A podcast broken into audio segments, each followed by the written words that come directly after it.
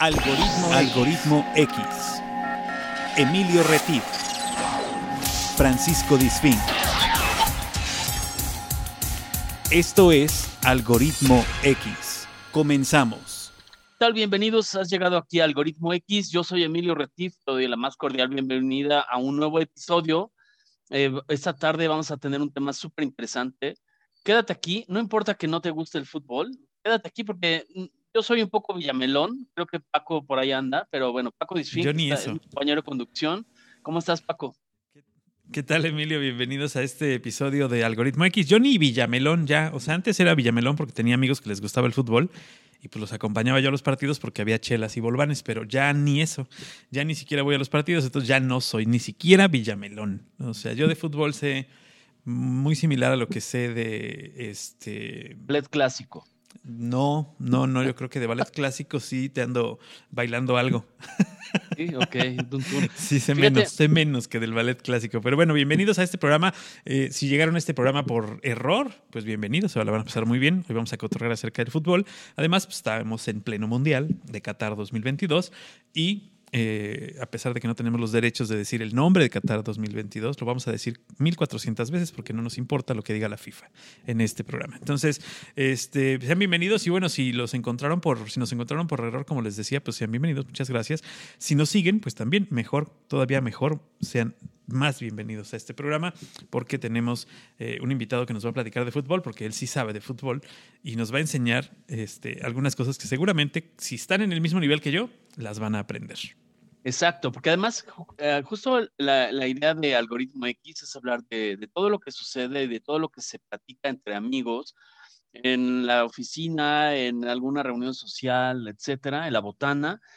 Generalmente es un tema obligado, sobre todo en un país como México, donde pues sí nos gusta el fútbol, nos gusta hablar y criticar y ser directores técnicos y demás, pero lo vamos a abordar desde diferentes ángulos. Nuestro invitado que ahorita voy a presentar, él tiene un poquito más de conocimiento que nosotros, pero esto como una cuestión social, es importante ver lo bueno, lo malo y lo gacho del fútbol.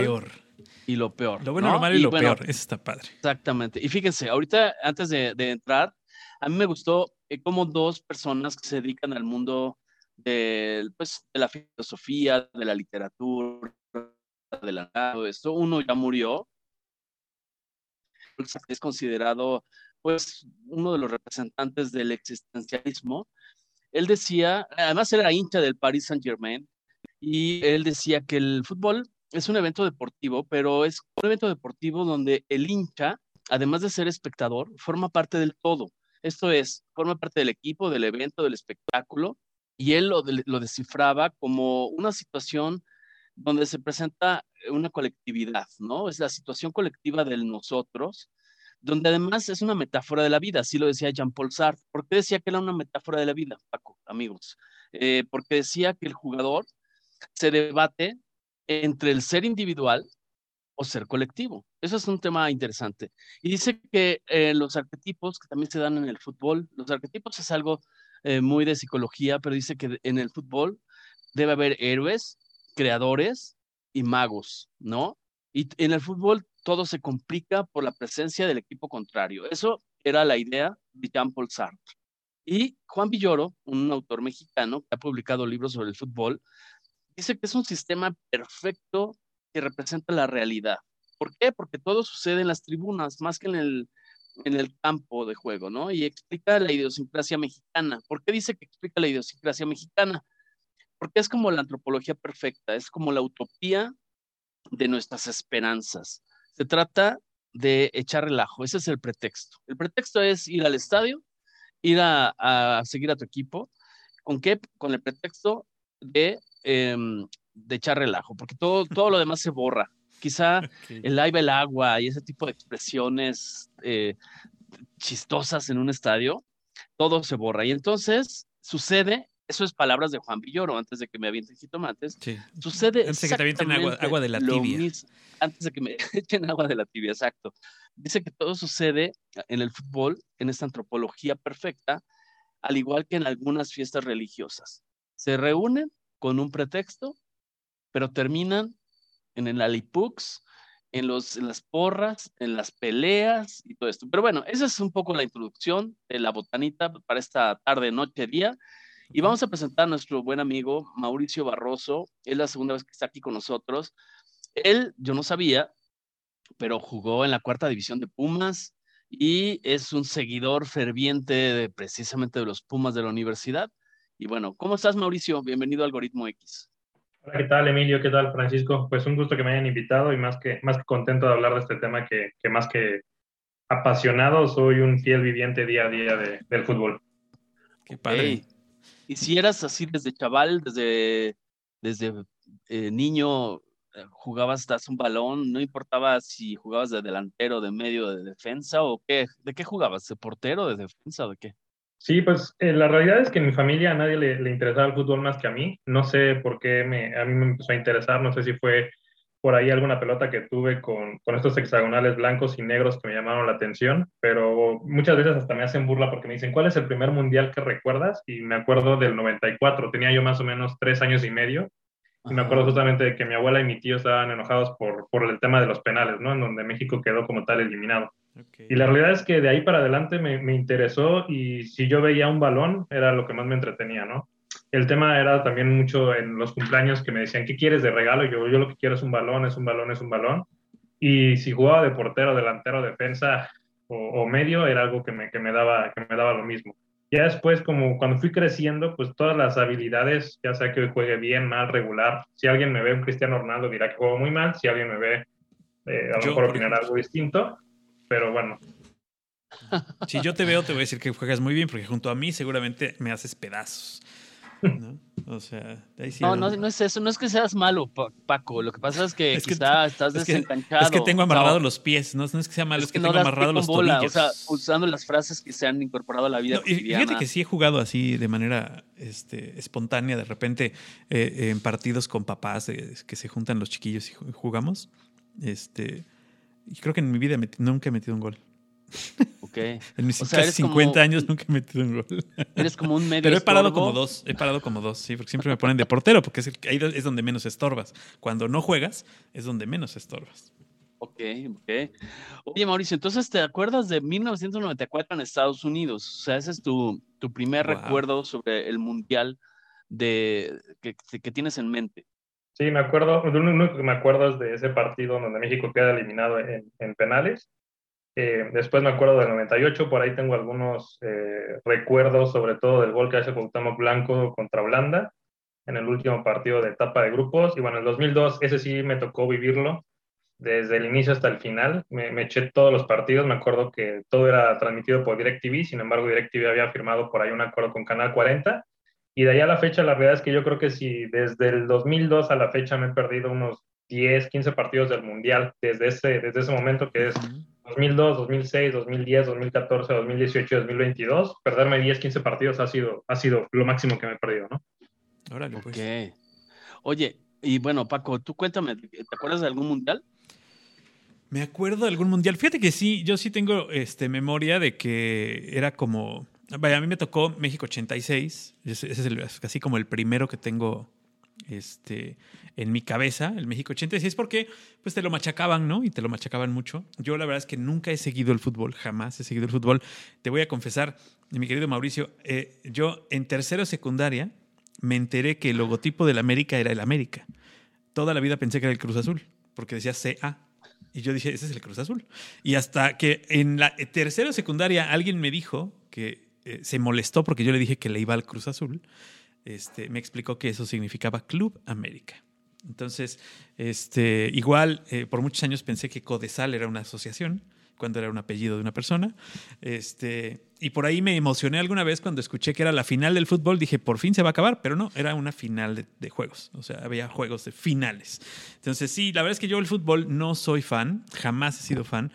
Lo empecé a seguir hace... ¿Qué te voy a decir? 2014, 15, que empezó a jugar mi hijo fútbol.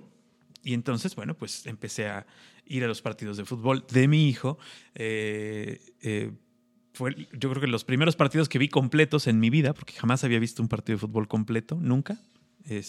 a pesar de haber ido a estadios, a ver, por ejemplo, un Cruz Azul Tiburones, a ver un América Necaxa en el 94, en el Azteca, ¿no? A pesar de haber estado en los estadios, pues nunca había yo visto un partido completo. Entonces ya empecé a ver estos partidos, pero afortunadamente o desafortunadamente mi hijo dejó de jugar fútbol y entonces pues otra vez me separé de la patada y ahora él juega básquetbol, entonces ahora seguimos sus partidos de básquetbol. Tampoco somos, en casa no tenemos esa costumbre, nadie en casa tiene la costumbre de sentarse a ver un partido de fútbol, nadie.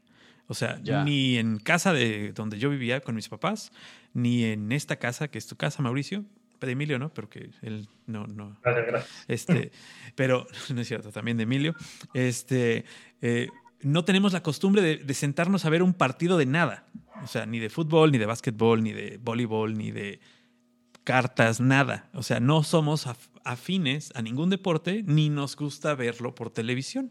Entonces, yo soy la peor persona a la que le puedes poner un partido de fútbol enfrente, porque solamente los va a distraer a los que sí les gusta el fútbol, definitivamente. Claro. Oye, Mauricio, yo quisiera preguntarte, a ver, vamos a empezar con un tema que es como controvertido, o quisiera conocer tu punto de vista. México como selección, pues ha participado prácticamente en 17 mundiales. Únicamente ha estado fuera del Mundial de Italia, España, el de Francia, y el de Italia, los dos de Italia en 34 y en 1990, el de España 82 y el de Francia en 1938. En esas ocasiones México no ha participado por X o por Y. El resto de mundiales ha estado prácticamente en todos, en los 17, ¿no? Y bueno, nuestra máxima aspiración, sabemos que los cronistas tradicionales deportivos dicen, pues nuestro objetivo es el quinto partido, ¿no? Y bueno, pues ya jugamos ese quinto partido, en realidad, porque ya en México 70 estuvimos también como sexto lugar general, y en México 86, justamente cuando hemos sido anfitriones, hemos logrado pasar de a llegar hasta cuartos de final, que es nuestra máxima aspiración. Pero ¿a qué voy? Yo quisiera preguntarte, ¿a qué crees que se deba que un país como Croacia, me voy a ir al contraste, Croacia es un país de 3,800,000 y fracción habitantes, ¿no? Y nosotros somos 130 millones de habitantes. O sea, podemos dimensionar. Además, Croacia se independiza de Yugoslavia en 1991, lo que significa que su primera participación es en Francia 98. Y así como que no quiere la cosa, como que ahí te voy, mi primera participación. ¿Qué pasa? Queda en tercer lugar, ¿ok? De ahí viene pues una cadenita pues mala para Croacia, porque en Japón, Corea no clasifica en la fase de grupos, no clasifica en Alemania 2006, no clasifica fase de grupos 2014. ¿Y qué sucede? En 2018 llega subcampeón. ¿Por qué, Mauricio? Ya la pregunta específica. ¿Por qué un país mucho menor de tamaño, mucho más joven, puede llegar con aspiraciones más altas que una selección que ha estado en prácticamente todos los mundiales, excepto 4, y seguimos aspirando al quinto mundial? Quinto partido, perdón. Sí. Creo que es una pregunta muy, muy compleja y se puede tomar desde distintas aristas. Aquí lo importante también sería hacer una pequeña pausa, ¿no? Recordar que Croacia era parte de Yugoslavia y Yugoslavia en dos ocasiones fue subcampeón entró más bien en semifinales, perdóname, ¿no? Que fue en la parte de 1930 y un poquito más adelante, por ahí del 1962, más o menos, que fue ahí en la parte de Chile. Entonces, si bien Croacia es un país nuevo, esta parte de las raíces de Yugoslavia es algo que sin duda alguna le ayudó, cosa que no precisamente le ayudó a otros países que también eran parte de Yugoslavia, como un Kosovo, que hoy en día, pues, si empatan, se celebra como si fuera victoria, o un Bosnia-Herzegovina, recordando que Bosnia-Herzegovina ya también asistieron al Mundial, pero no hicieron una buena participación. Creo yo que el problema fundamental es que, y tomándolo desde una arista muy social y económica, es muy probable, o más bien, como hoy se maneja en México, es la persona que puede llegar a una primera división muchas veces es una persona que no tuvo los mismos accesos que una persona en Croacia. Con esto no me refiero desde el entorno en el que nace, sino en el entorno en el que se va desarrollando como futbolista. ¿Por qué? Porque un futbolista aquí en México se dedica a patear el balón, a entrenar y a buscar llegar. y probablemente en la parte de Croacia, sí, el mismo futbolista de la misma edad se dedica también a entrenar, pero esta parte de salud, esta parte de educación, probablemente pueda estar cubierta por el Estado, pueda estar cubierta por otro tipo de cuestiones. ¿A qué voy con esto? Es que cuando una persona o cuando un futbolista llega a los 18, 21 años en México, lo que está buscando es cobrar su primer cheque, y por ahí hay muchos directores técnicos o jugadores que dicen, lo primero que yo estoy buscando es poder comprarme un coche, comprarle una casa a mi mamá, etcétera. Cuando un futbolista del otro lado del mundo que ha tenido acceso a otro tipo de educación, que tiene servicios, etcétera, lo que ellos probablemente están buscando es más que nada poder ser un jugador importante y poder ir brincando de un país a otro, de un equipo a otro, y que su carrera siga creciendo. ¿Por qué? Porque algunas de estas necesidades básicas como tal fueron ya están cubiertas. O sea, cubiertas, ya no son un problema o una preocupación para ellos cuando llegan a ser profesionales. Exacto. Sin embargo, también hay futbolistas que de Croacia, o recientemente, por ejemplo, Alfonso Davies, que es un futbolista de Canadá. No precisamente este futbolista nació en Canadá, sino migró a Canadá por un tema de que su familia estaba en una situación de guerra. Entonces también hay muchos futbolistas que no tuvieron ese tipo de necesidades cubiertas desde muy chicos, pero cuando ya están en una edad adulta, pues este tipo de necesidades en muchos casos están cubiertas, cosa que en México no. Y el futbolista lo que está buscando es primero cubrir sus necesidades y cumplir pues estos temas aspiracionales, que comprarme una casa, comprarme un coche en último modelo, traer a una modelo. Exacto, como novia, etcétera, ¿no? Te faltó la nalgona, sí, exacto. Exacto. Ok. Oye, y cuéntame algo, ¿piensas que se debe a falta de continuidad? Porque sabemos que México ha obtenido en la categoría, digamos, creo que sub-20, o los juveniles, ha obtenido 2 campeonatos mundiales de su categoría, también de la FIFA. Entonces, sí hay la capacidad, o sea, el sistema sí se puede desarrollar, ¿no? Tenemos las instalaciones, tenemos el conocimiento, quizá tenemos los técnicos necesarios para hacer un buen papel. Ahora, ¿qué sucede? Quizá no hay la continuidad y pasa que esos jugadores que emergen de categorías juveniles no tienen la continuidad, y entonces se les empieza a motivar con el dinero sin importar sus resultados como seleccionados mexicanos, ¿o qué sucede ahí? Sí, yo te diría que en el 80% de los casos, y no es precisamente que yo lo esté pensando, sino se pueden buscar entrevistas de estos jugadores que fueron campeones de la Sub-17 en el 2005, que fue una generación bastante exitosa, de los cuales hoy el único jugador que sigue jugando en selección mexicana es Héctor Moreno. Pero en esa generación estuvo un Giovanni Dos Santos. Chicharito quedó eliminado de esa última lista, no fue al Mundial Sub-17 en Perú 2005, pero sin embargo ahí estuvo un Giovanni Dos Santos, un Carlos Vela, un Efraín Juárez, fueron de los jugadores más destacados. Y la otra generación, que si no mal recuerdo, creo que se ganó la Sub-17 por ahí del 2011, algo por el estilo aquí en México, pues la realidad es que ninguno de esos jugadores ha logrado pues llegar a un punto como un Carlos Vela o Chicharito, etcétera. Y el 80, regresando a todo el punto principal, es en cualquiera de los dos casos de esta Sub-17, el 80-90% de los jugadores lo que comentan es, lo que me pasó es que yo me sentía el rey del mundo, me llegó un muy buen contrato con el equipo que estaba yo en inferiores, en fuerzas básicas, firmé ese contrato, empecé a tener dinero y yo ya sentía que iba a ser la próxima estrella de México. Y desgraciadamente se perdieron en ese punto. Si recordáramos esa final del 2005, y lo estaba checando apenas el fin de semana por curiosidad, veía yo la selección de Brasil a la que se enfrentaron, y de todos los jugadores el que resaltó más, y cualquiera lo puede conocer, es un tal Marcelo, que Marcelo de hecho jugó en el Real Madrid más de 18 años, es uno de los jugadores que más trofeos logró ganar con el Real Madrid, y pues fue seleccionado de Brasil, fue campeón ahí de Copa América, y es muy distinta a su historia, ¿no? Sin embargo, tampoco el resto de los 22 jugadores de Brasil es que hayan tenido una carrera fructífera, pero sí se tiene una continuación en donde ellos saben que el haber ganado un mundial o el estar en una primera división no es el tope, sino el tope es qué sigue después, ¿no? Cosa que en México no, en México es firmo mi contrato, tengo mi dinero, me siento que ya estoy en la cumbre de la montaña y aquí me quedo. Hago mis anuncios para Bimbo, gano dinero y ya. ¿No? Exacto. Tienen otras aspiraciones, y tal vez estas aspiraciones también tienen mucho que ver con, digo, tal vez, y es pregunta porque a lo mejor tú sabes más que yo, yo solamente veo, digamos, desde la parte social que se mete a redes y todo esto que la gente comenta, a los jugadores también se les ofrece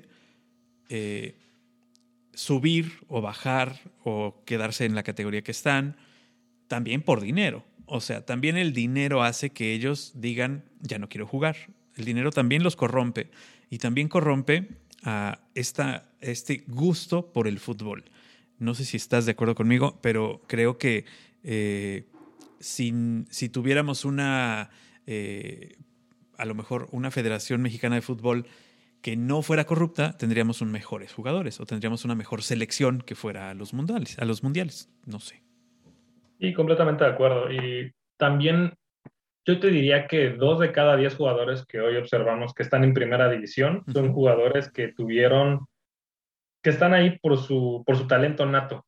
¿A qué me refiero con esto? Que el resto de los 8 jugadores probablemente pudieron tener o estuvieron en un momento correcto, pero no precisamente sean el mejor jugador. Okay. Si nosotros buscáramos a los otros 8 jugadores que no pudieron llegar, yo te apostaría que son 1000 veces mejores que el resto. ¿Por qué no pudieron llegar? Porque uno se podría imaginar que estando en una tercera división o cuarta división, que fue mi caso, pues el club te puede como tal apoyar y se hace la inscripción. La realidad es muy distinta. ¿Por qué? Porque tú tienes que pagar tu propio registro en la federación. Si te sacan una tarjeta amarilla, una tarjeta roja, tú también tienes que pagar esa tarjeta porque es como una ofensa para el equipo. Entonces el jugador tiene que cubrir con esos gastos. Tú cubres como tal con los gastos para poder llegar al punto de reunión. Tú cubres con los gastos de alimentación. Tú cubres con los gastos de si... A mí me tocó, ¿no? Me lesioné y fue, pues, busca a quien te pueda atender y tú lo tienes que buscar por fuera. E incluso poder pertenecer a este club y poder entrenar también tiene un costo. Son muy escasos los puntos en los que no se tiene que hacer como tal un par. Entonces, los otros 8 jugadores pues se fueron quedando en el camino. Habrá alguno que llegó a tercera división, otro a cuarta, otro que llegó un momento en el que ya no tuvo más recursos y se tuvo que meter a ayudar a su familia. Y como tú bien lo decías, también llegó un momento en el que pues el jugador ve que ya con ganar, no sé, 10,000, 15,000, 20,000 pesos, o incluso a veces jugadores de Pumas que por estar en la banca ganan 40,000 pesos mensuales, ellos ya se sienten muy cómodos y pues hasta ahí me quedo, ¿no? Sí, esa parte que comentas de que el jugador tiene que cubrir con muchos de sus gastos, con la gran mayoría, cuando quiere o cuando aspira a subir de categoría, a pasar a una tercera, a una segunda, a una primera división, que cuando, si la parte organizada estuviera organizada de una manera normal, pues tendría que ver con tu talento, tendría que ver con tu esfuerzo, tendría que ver con lo que has hecho. A mí me tocó estar en varias visorías para clubes grandes como Pachuca, como América, como Chivas, que vinieron a Jalapa en el momento que mi hijo estaba jugando en la selección de aquí de Delfines. Y pues la mera verdad es que venían a comprar jugadores, ¿no? O sea, venían a ver quién quería irse a las fuerzas básicas de 14 años y a quién le alcanzaba, ¿no? Para pagar la escuela en Pachuca, para pagar el traslado, etcétera, etcétera. Y pues les ofrecían muchas cosas que muchos que se fueron no lo lograron y muchos se regresaron, pero que la oportunidad para chicos que eran muy talentosos no estaba abierta porque no tenían la capacidad ni económica, ni la apertura, ni de tiempo, ni familiar para poder dejar el nido, como dicen aquí, ¿no? Entonces, creo que la organización ante todo de otros países y cómo se vincula a la actividad deportiva, tanto amateur como escolar, como profesional, con la vida diaria de las personas en otros países, es lo que hace la gran diferencia. O sea, aquí en México podremos tener... yo siempre he puesto en mis redes sociales, ¿no?, que a los futbolistas les deberían pagar por destajo. Aquí, para que pudieran dar un rendimiento puro y un rendimiento real, pues les pagas por destajo y entonces el que hace y al que no, pues no le pagas, ¿no? Y así podríamos tener como mayor seguridad de que a lo mejor traigan un mejor resultado. Yo sé que es muy, muy a manera de broma, y que, pero tiene algo de seriedad el asunto en el tema de que pues, no estamos viendo resultados.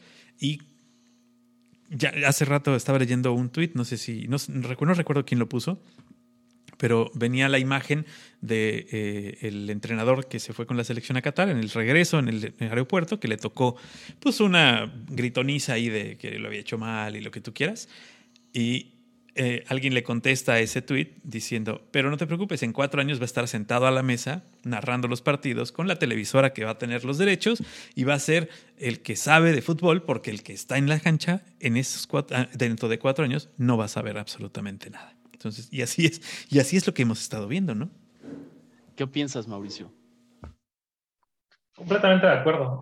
Al final del día, y eso me ha pasado y lo platicaba el fin de semana con mi esposa, cuando uno está viendo el partido en fútbol, todos somos el mejor jugador y el mejor director técnico. Pero estando dentro de un partido, pues uno no tienes ni las cámaras para poder anticiparte a los movimientos o ver un parado táctico. Desde arriba, claro, exacto. O sea, esa vista, o sea. Y por ejemplo, hay un árbitro que me encanta que se llama Horacio Elizondo, que ahorita ha estado acá en Telemundo dando su punto de vista y decía, no me pongan las repeticiones en cámara lenta, porque en cámara lenta todo se ve que fue un toquecito, cuando en realidad en cámara normal sí ves que fue un buen golpe el que se lleva el jugador. Entonces, ¿qué sucede? Por ejemplo, ahorita Juan Carlos Osorio, que fue el que estuvo hace 4 años, yo me acuerdo que me lo encontré varias veces en Santa Fe y el pobre hombre tenía que salir con una chamarra que le tapara toda la boca, con una gorra y siempre con la mirada hacia abajo, porque persona que se encontraba, persona que le mentaba la madre, persona que lo ofendía, persona que tal. Y desde mi punto de vista, y ayer decían una frase muy buena, un exjugador que se llama Mauro Camoranesi, que decía, si de táctica y estrategia se viviera en el fútbol, tendríamos que pagarle lo mismo a cualquier jugador, porque todos los jugadores jugarían igual. ¿A qué me refiero con esto? Es la culpa de que pierdan no solamente del entrenador, también es de 11 personas que están dentro del campo. Ahora bien, respondiendo directamente a la pregunta, pues seguramente en 4 años el Tata Martino va a estar sentado junto con el Chepo de la Torre, junto con Ricardo Lavolpe, junto con Aguirre, junto con Juan Carlos Osorio, con todos los directores técnicos, y va a ser el mandamás y va a ser el que sabe perfectamente el parado táctico que deben hacer, la alineación y los jugadores que deben de llevar. Sin embargo, también es importante recalcar que muchos de los jugadores que están en selección mexicana están por un tema de compadrazgo, están por un tema de patrocinios, están por un tema de que jalan reflectores y a su vez están ganando patrocinadores, no ellos, sino un ente total como es la Federación Mexicana, ¿no? Y por otra parte, pues también el director técnico de México es uno de los mejores pagados. El mejor pagado en este mundial fue el director alemán, que se llevó casi 7 millones de euros, y el director mexicano se llevó 3 millones de euros. Entonces, no es un sueldo nada despreciable, es un sueldo bastante, bastante alto, que también se le debe de exigir, pero creo yo que antes de exigirle a un director técnico de la selección, se debe de exigir a la Liga Mexicana, a la Federación, a los jugadores y que todo esto cambie.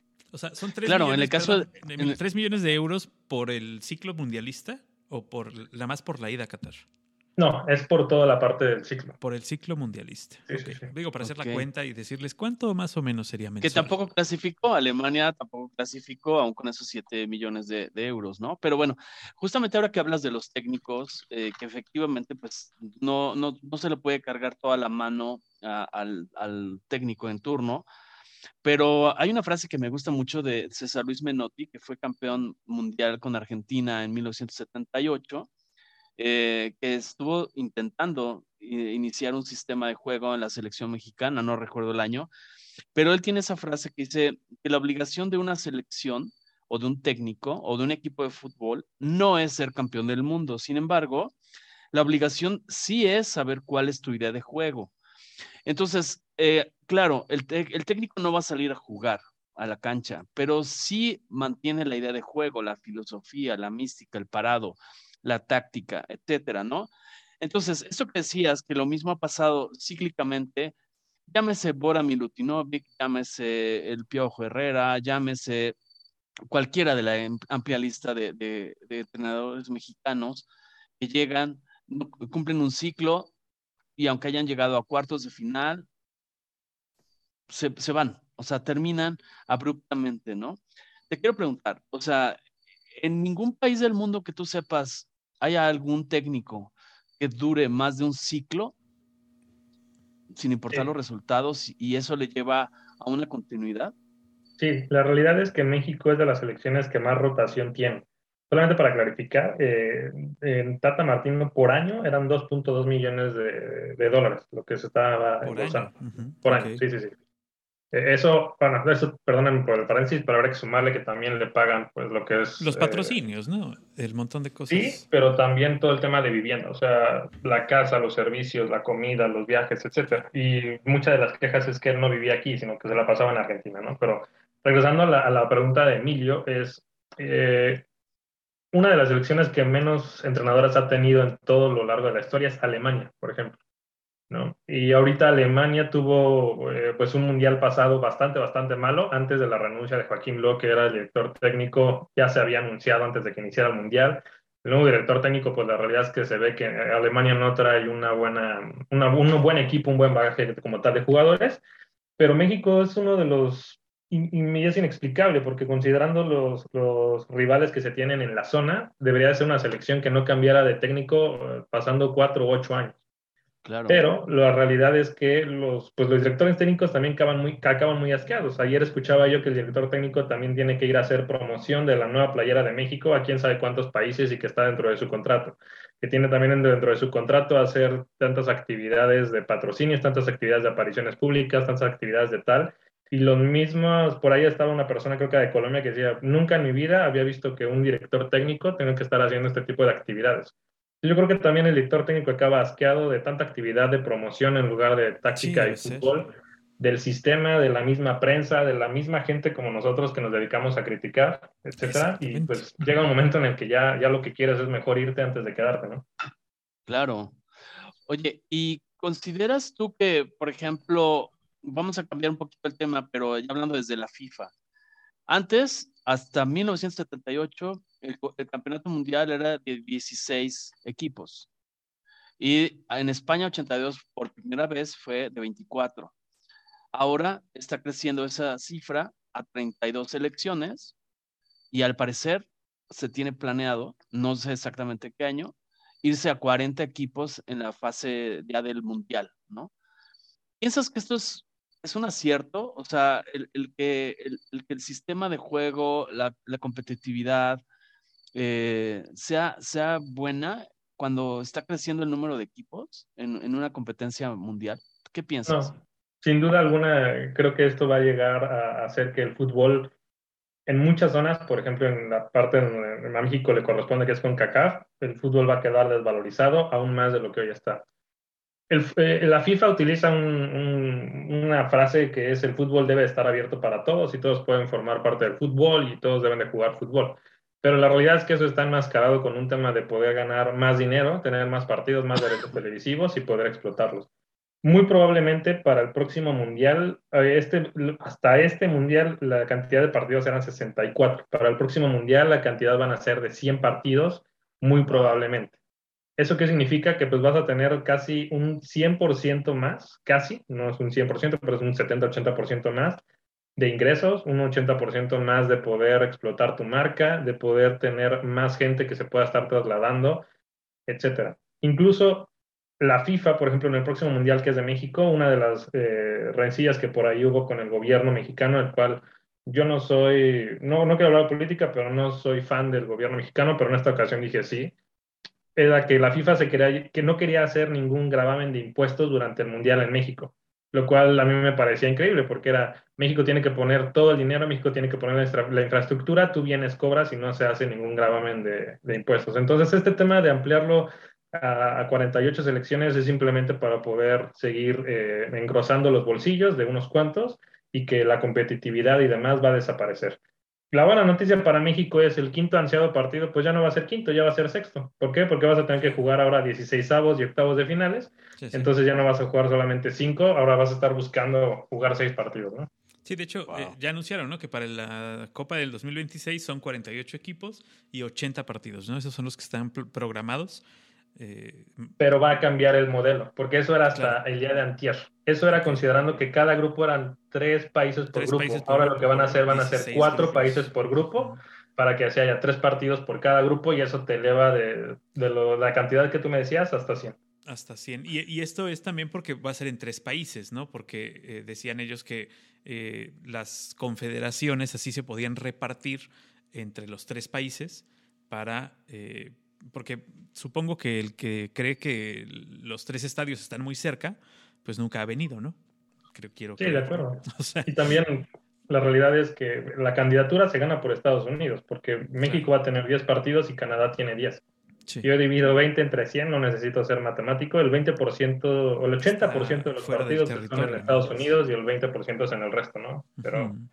Claro, sí. Y es que es entendible, porque cada vez con tanta logística y tantos requerimientos y las peticiones y el cuaderno de cargos de FIFA es cada vez más exigente. Yo las notas que he leído recientemente es que a Qatar le representó una inversión de $220 mil millones, por lo cual la tendencia, justamente entiendo, es esa. No sé qué piensan ustedes, Mauricio, Paco, el sentido de que ahora la tendencia es que van a ser sedes compartidas. Ya lo experimentaron en 2002 con Corea-Japón y ahora ya se habla de 3 países organizándolo, no solo el de este, sino se habla de futuras ediciones en África, en Europa, donde ya van a ser sedes tripartitas para poder diluir el esfuerzo de construir estadios. Digo, por ejemplo, en ciudades, en Qatar, recordemos que varios de los estadios fueron construidos de principio a fin con todo lo que eso representa. Entonces, no sé si eso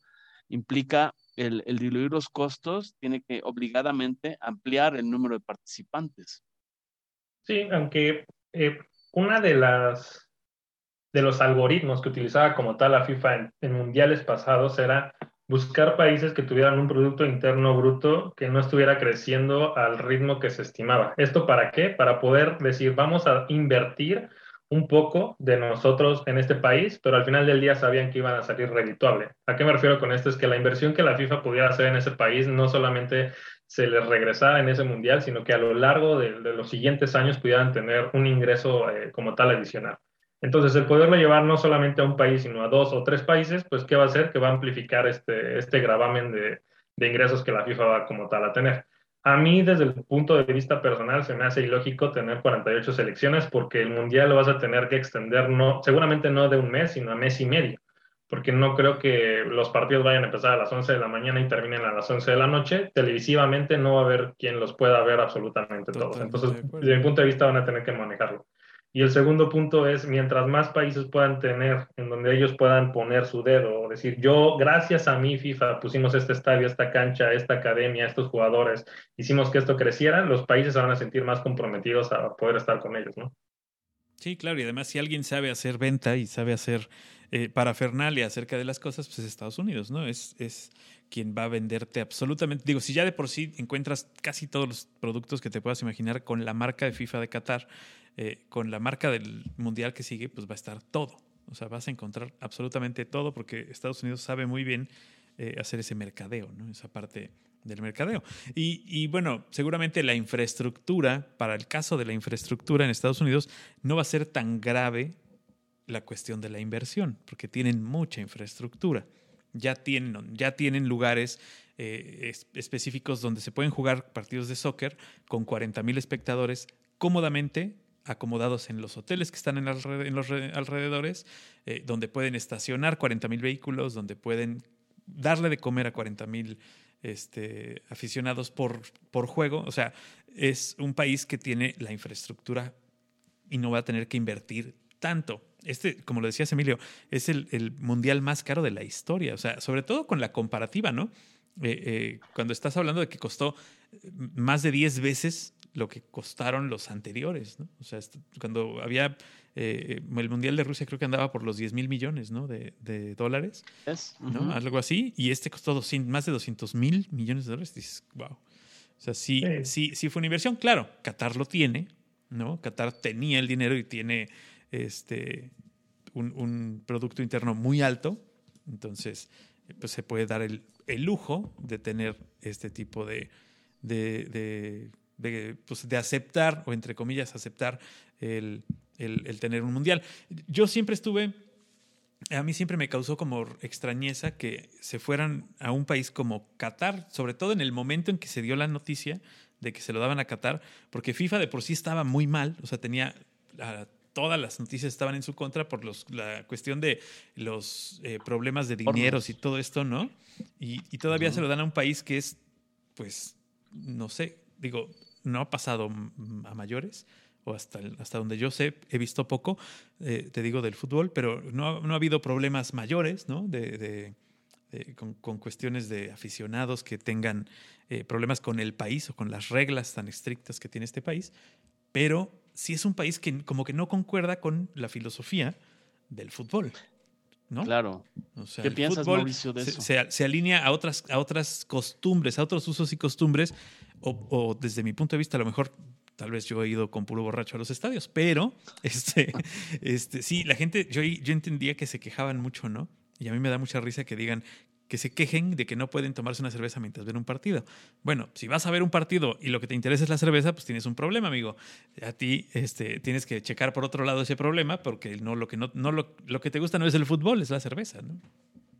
Sí, no, de acuerdo. Y también recordar que los mundiales siempre llevan el nombre del país, Qatar. Pero este mundial en específico no es que se haya hecho en todo Qatar. Se hizo en una ciudad que es el equivalente a Querétaro, que se llama Doha. Ajá, y todos los estadios están en la misma zona. Sí, sí, sí. No se ha escuchado que haya mucho tema de problemas de movimiento y demás, pero eso es una historia, porque la realidad es que, por ejemplo, los qataríes no pueden utilizar su auto cerca de las zonas de los estadios. Nadie puede llegar en coche más que el presidente de la FIFA. Entonces todos los aficionados están teniendo que caminar de 40 a una hora desde la entrada del metro o salida del metro para poder llegar al estadio y viceversa para poder regresar. El transporte, por lo que entiendo, lo ha proveído como tal Qatar y la FIFA, pero dicen que es muy escaso. Entonces ya te tardaste una hora en poder salir del estadio, caminar a ese punto en el que te van a recoger y otra hora en poderte subir al camión. Entonces los qataríes hicieron el mundial buscando relevancia, buscando ser conocidos, y de hecho hay una serie muy buena que pues ya prácticamente todo el mundo la ha visto, que está en Netflix, que se llama Los Entresijos de la FIFA, sí, y esta es una serie que muestra toda la corrupción que hay. Desde mi punto de vista, el mundial se lo dan a Qatar pues por esta misma corrupción y los ingresos que cada uno de ellos logró. Uh-huh. Ahora bien, yo veo el otro lado de la moneda y digo, ese mundial le pertenecía a Estados Unidos. Qué casualidad que como le toca a Qatar sale a la luz toda esta situación. ¿Por qué será? Pues porque seguramente Estados Unidos dijo, así como me la haces, así me la pagas. Lo buena noticia para el siguiente mundial, y tú lo mencionabas, es Estados Unidos tiene toda la infraestructura para, si el día de mañana decide crear, así como Doha, una sola ciudad en donde va a albergar, lo puede hacer y no va a tener mayor problema. Así es. Toda la infraestructura va a estar lista. El problema va a ser para países como México. Desde mi punto de vista, México hoy no tendría que estar albergando un mundial teniendo tantos problemas que ya todos conocemos. ¿Por qué? Porque esto va a volver a llevar a un problema económico mayor, a un problema en donde los ingresos no precisamente se van a quedar en el país, y sobre todo considerando que solamente vas a poder albergar el 10% del mundial. Desde mi punto de vista es mucho gasto, mucho desgaste por un 10%. Sí. Ya lo quisieron tomar, pues bueno, ya no hay nada más que hacer. Pero pues sabemos perfectamente que hay muchas cosas que el dinero no puede comprar, ¿no? Y hoy en día, pues la imagen que Qatar quería dar al mundo exterior, pues la realidad es que no se está dando. No sé si por ahí vieron una foto de una aficionada croata que está bajando las escaleras y unos qataríes la voltean a ver y le están tomando fotos, ¿no? Sí. Y después salieron a decir que estaban tomando fotos porque la querían denunciar, no precisamente porque les haya gustado. Sí, claro. Y yo me quedé pensando, pues claro, no creo que te haya gustado porque tu cara de felicidad tomándole la foto decía todo lo contrario. La lujuria con la que le tomaste la foto creo que era diferente a lo que tú estás diciendo con tu boca. Y en este sentido... es muy claro lo que dices de este lugar que es Doha, que es, pues sí, como una ciudad o una zona donde pusieron así como apertura a que la gente que pueda venir de fuera conozca y pues no tenga mayor problema, ¿no? Se pueda como divertir. Pero sí, las otras zonas de Qatar, que es un país grande, pues no se han visto, ¿no? O sea, no, y la gente no va a ir para allá. También estaba viendo por ahí un tipo en alguna red social que fue con algún patrocinador, o sea, fue invitado de algún patrocinador, y como dices, él tiene que caminar de donde lo hospedaron, entre comillas, porque le dieron, son casas de campaña, lo que les dieron, unas casas, literal casas de campaña con portapotis para ir al baño y un ventilador. O sea, son de plástico y un ventilador, y tiene que caminar 40 minutos a donde el camión los recoge para viajar una hora a donde son los estadios. Obviamente, no pagó, ¿no? O sea, va con un patrocinador. Pero así él en el video hace una toma periférica y se ven miles y miles y miles de carpas donde hay gente hospedada de esa manera, ¿no? Entonces, y también hay un punto muy importante de comentar, que es sobre qué costo se construyó esa ciudad. No me refiero a un costo monetario, sino todas las personas que fueron de Bangladesh, de Nepal, de India, de países que están en vías de desarrollo, que desgraciadamente las personas tuvieron que salir y lo que pasaron. Hay un documental muy bueno en YouTube que es de un canal que se llama La Media Inglesa y habla, son 3 capítulos que hablan todavía de la corrupción de la FIFA. El segundo habla más desde el punto de vista del trabajador y de hecho entrevistan a varios trabajadores, 2 de ellos creo que son de Nepal. Y ellos lo que comentan es que hoy ya tienen un tema de insuficiencia renal y uno de ellos tiene 23 años y el otro tiene 26 años, algo por el estilo. Wow. Y esta insuficiencia renal es creada por las condiciones precarias en las que estuvieron como tal trabajando en Qatar. ¿Por qué? Porque tenían que estar en el sol, tenían que estar con solventes, con cemento, no tenían el equipo adecuado, ni las mascarillas, ni nada de esto. Y fueron a través de una empresa creada en los mismos países de Bangladesh, Nepal, India, etcétera. Cuando van allá les quitaron el pasaporte, si te quieren regresar tú tienes que cubrir con tus costos y pues bueno, algunos de ellos se regresaron porque en verdad ya se sentían muy mal, incluso uno de ellos dice que tenía que dormir con una bolsa amarrada en la cintura porque la pipilla se le salía porque ya no podía hacer absolutamente nada y se tiene que regresar a Nepal pidiendo prestado dinero a otras personas. Entonces también esta cantidad de muertos que la FIFA y que Qatar no quieren mencionar es un punto bastante importante, porque sí, la ciudad yo creo que está magnífica, está hermosa, etcétera, pero trabajar a 50 grados o 40, ellos decían que si eran 51 grados ya no trabajaban, si eran 50 sí tenían que trabajar a una temperatura de ese tipo sobre un tema de calidad humana, desde mi punto de vista es todo menos humano. Y todavía el presidente de la FIFA se atrevió a decir que se sentía orgulloso porque le estaba dando la oportunidad a una persona de crecer y de tener un ingreso, no precisamente de darle una limosna. Y yo decía, bueno, pues si es así, ponte tú a hacer un estadio sobre 45 grados centígrados, a ver si es cierto. Claro, y eso yo creo que tiene que ver, perdón Paco, tiene que ver, Mauricio, con lo que estás diciendo, es como inconsistente o incongruente el tema. Por un lado hablan de que quieren ser inclusivos en la parte de abrir más participantes, más selecciones, pero por otro lado pasan encima de los derechos humanos para hacer posible una fiesta de fútbol. O sea, es un tema a reflexionar, donde además yo pregunto, ¿por qué las selecciones no son capaces de presionar, así como se han boicoteado Juegos Olímpicos por aspectos políticos, tanto en Rusia como en Los Ángeles 84, han ido en bloque perfectamente y ninguna de las 32 selecciones es capaz de decir los equipos europeos no se presentan a jugar por exigir ese tipo de cosas? Y les voy a decir por qué, porque con dinero baila el perro, dicen en mi pueblo. Uh-huh. Yo no sé si sepan, Paco, el tema de cuánto es lo que se lleva cada selección. Mauricio, ¿tú sabes cuánto se lleva cada selección participante? Sí, solamente por participar en el Mundial se están llevando 9 millones de dólares. Exacto. Sí, yo lo que leí es que se reparten a los que participaron solo en la fase 1, los que les dijeron gracias por participar, se llevan una combinación de como un bono y los 9 millones que dices, en total son 10.5 millones en la fase 1. Si pasas a octavos, te llevas 13 millones de dólares cada selección, 17 millones los que pasan a cuartos de final. El cuarto lugar se lleva 25 millones de dólares, 27 millones el tercero, 30 millones el segundo y 42 millones la selección campeona. Entonces, por eso pienso, me gustaría saber tu opinión, no son capaces de decir, si sabemos, están los documentales en Netflix, están los documentales en YouTube que nos mencionas, ninguno es el guapo que se pone y se planta y dice, a ver, momento, los derechos humanos, ¿qué onda? ¿No? ¿Qué piensas, Mauricio? ¿Tiene que ver una cosa con la otra? Completamente de acuerdo. Ninguna selección, ninguna federación, ni ninguna confederación va a levantar la mano sabiendo los millones de dólares que están ingresando a sus cuentas, y no solamente por un tema de sueldo, sino por un tema de que se puedan llevar por ahí una tajada. La única selección que hasta este mundial levantó la mano fue Dinamarca, en donde estaba pensando salirse de la FIFA. Yo veo muy complejo que Dinamarca se pueda salir de la FIFA por esto que acabo de comentar. Sin embargo, también, no solamente en temas de selecciones, sino también en temas de equipos, hace 2-3 años el Real Madrid quería salirse de la Champions League y hacer su propia liga, que era la liga de... No me acuerdo cuál era el nombre que le había puesto el presidente del Real Madrid. ¿Y qué sucedió? Que la UEFA también le dijo, no te puedes salir de acá, ¿quieres más dinero? Vamos a buscar la forma de hacer más dinero. Entonces, los intereses tanto de directivos como de confederaciones, de presidentes de los clubes, de jugadores, es simplemente el dinero, no es solamente el velar por alguien, por un tercero. ¿A qué me refiero con esto? Es que cualquier federación, en el momento en el que deje de percibir a lo mejor una tajada o un ingreso, es en el único momento en el que van a levantar la mano. Si no, la realidad es, pues el problema es el de enfrente, no es mi problema y háganlo como quieran. Alemania tuvo por ahí alguna expresión, ¿no? Que quiso hacer con algunos pero fue al gobierno, ¿no?, de Qatar.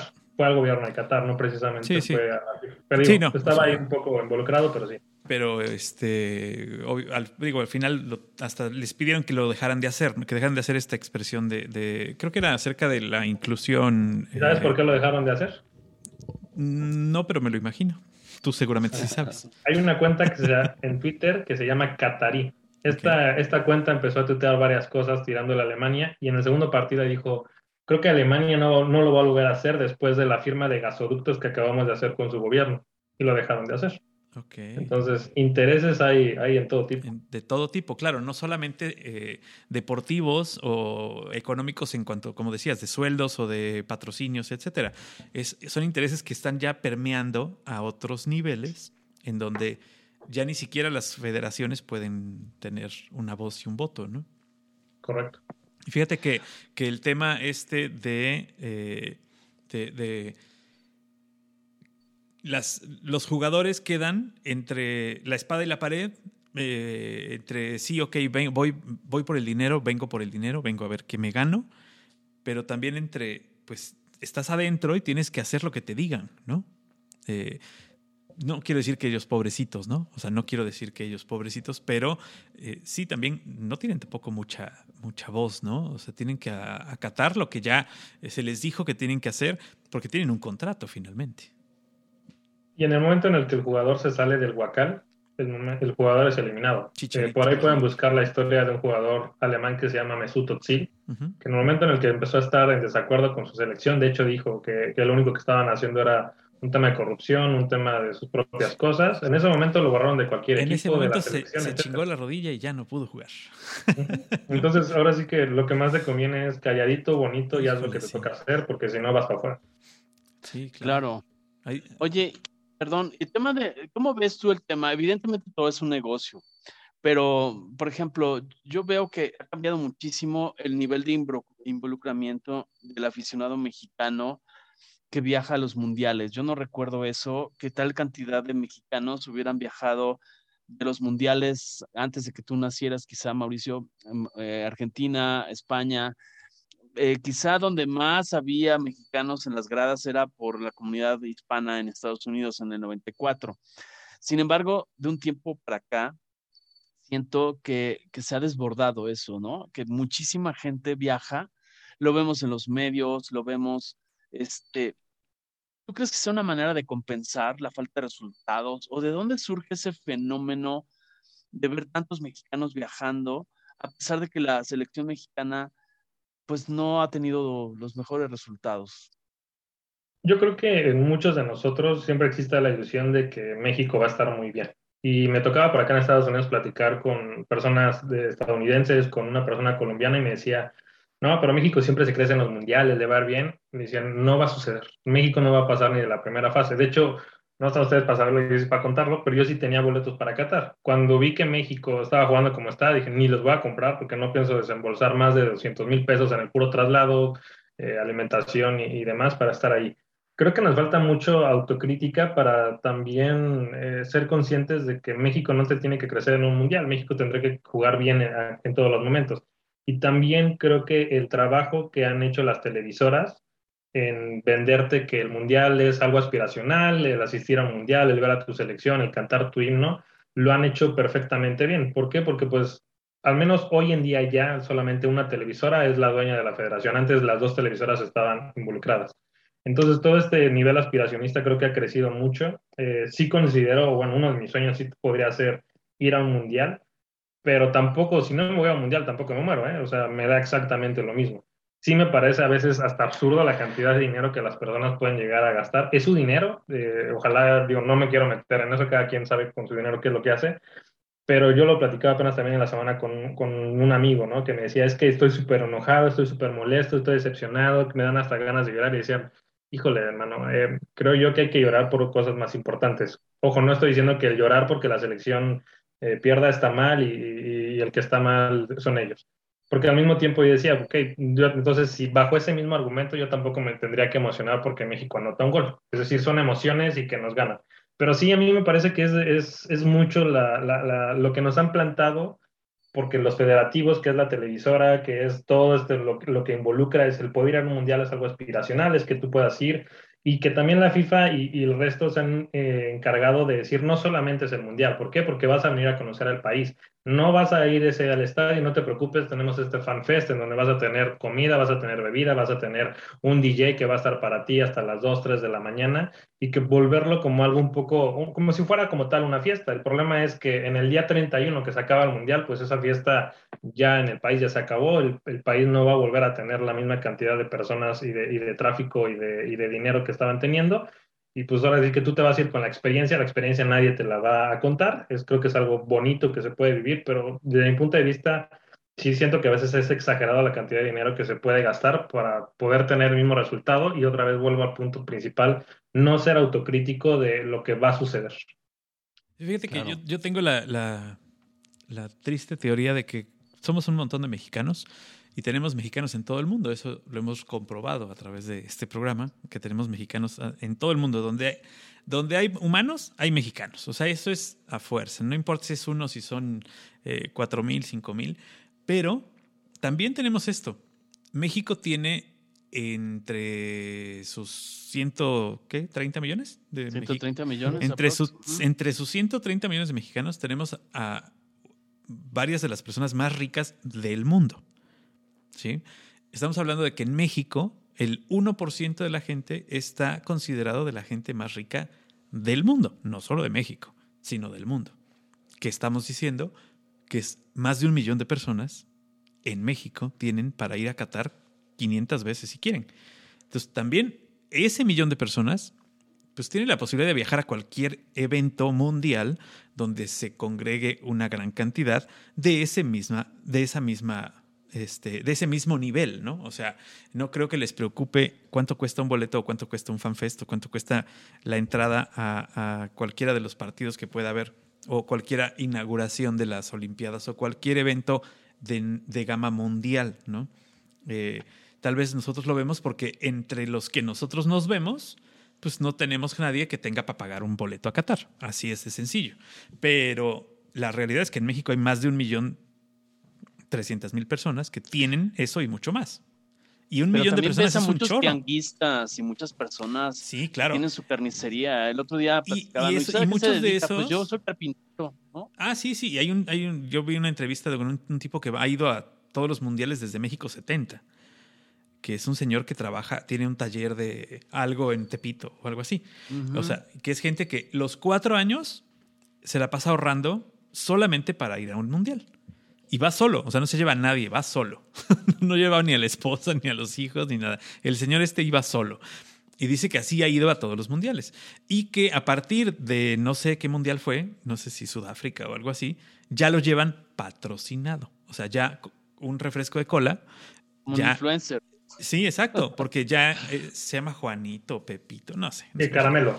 Ándale. Caramelo. Ya va pagado por la empresa refresquera y entonces ya lleva a la familia. En ya lo entrevistaron y ya va con toda la familia. Y va con hasta, no era así todo. O sea, va un montón de gente. Entonces, también yo no tengo el dato. No sé si tú, Mauricio, lo tengas. ¿Cuánta gente va de invitada por un patrocinio? Deben ser muchísimas también. Son miles y miles y miles de personas. Claro. Yo que tengo mi marca de playeras, yo empecé hace 2 años y empecé a hacerme notorio con unos influencers. Los influencers yo creo que traían 7,000 y 10,000 seguidores más o menos. Y ahorita Corona se los llevó a todos al mundial. Okay. Y luego buscaba otro canal que me gustaba de fútbol y también se lo llevaron. Y otro canal sí, y ya Televisa se llevó a todos. Es un derroche. Bueno, nada más te pones a ver los programas estos de la jugada y los protagonistas, que son este año, no sé si coincidas conmigo, Mauricio, pero son malísimos, no malos, malísimos. Ambos, los de las dos televisoras grandes, No he visto el de imagen porque ya es ahora estoy dormido, pero los de Televisa y TV Azteca, qué bárbaros, son pésimos los programas y se llevaron a gente que dices, bueno, para empezar no saben de fútbol y en segunda no son ni comediantes, o sea, son estandoperos. Nos hubieran llevado, exacto, hubiéramos podido decir cosas menos estúpidas que ellos.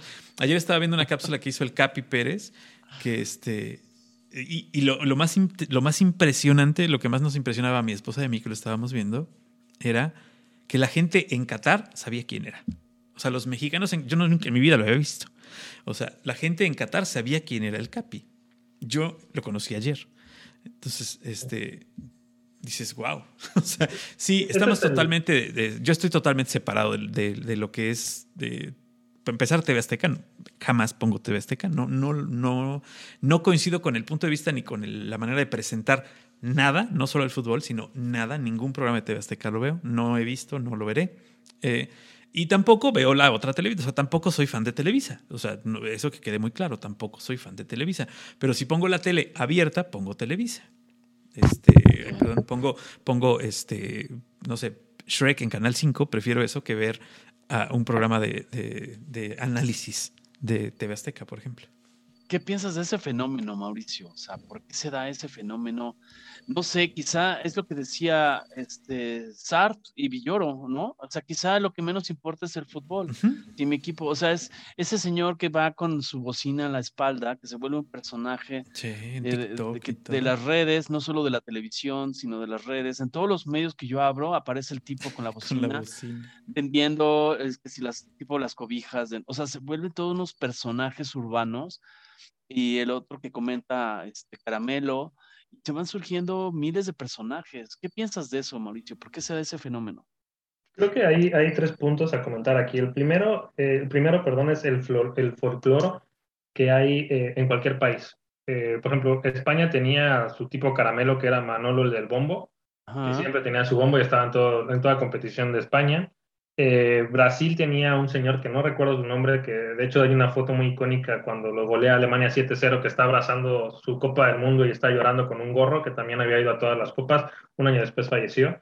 Y al final del día el Mundial también te sirve para conocer otras culturas, otros países, y para mí es impresionante ver estas personas a lo largo del tiempo, pues que siguen yendo a este tipo de eventos.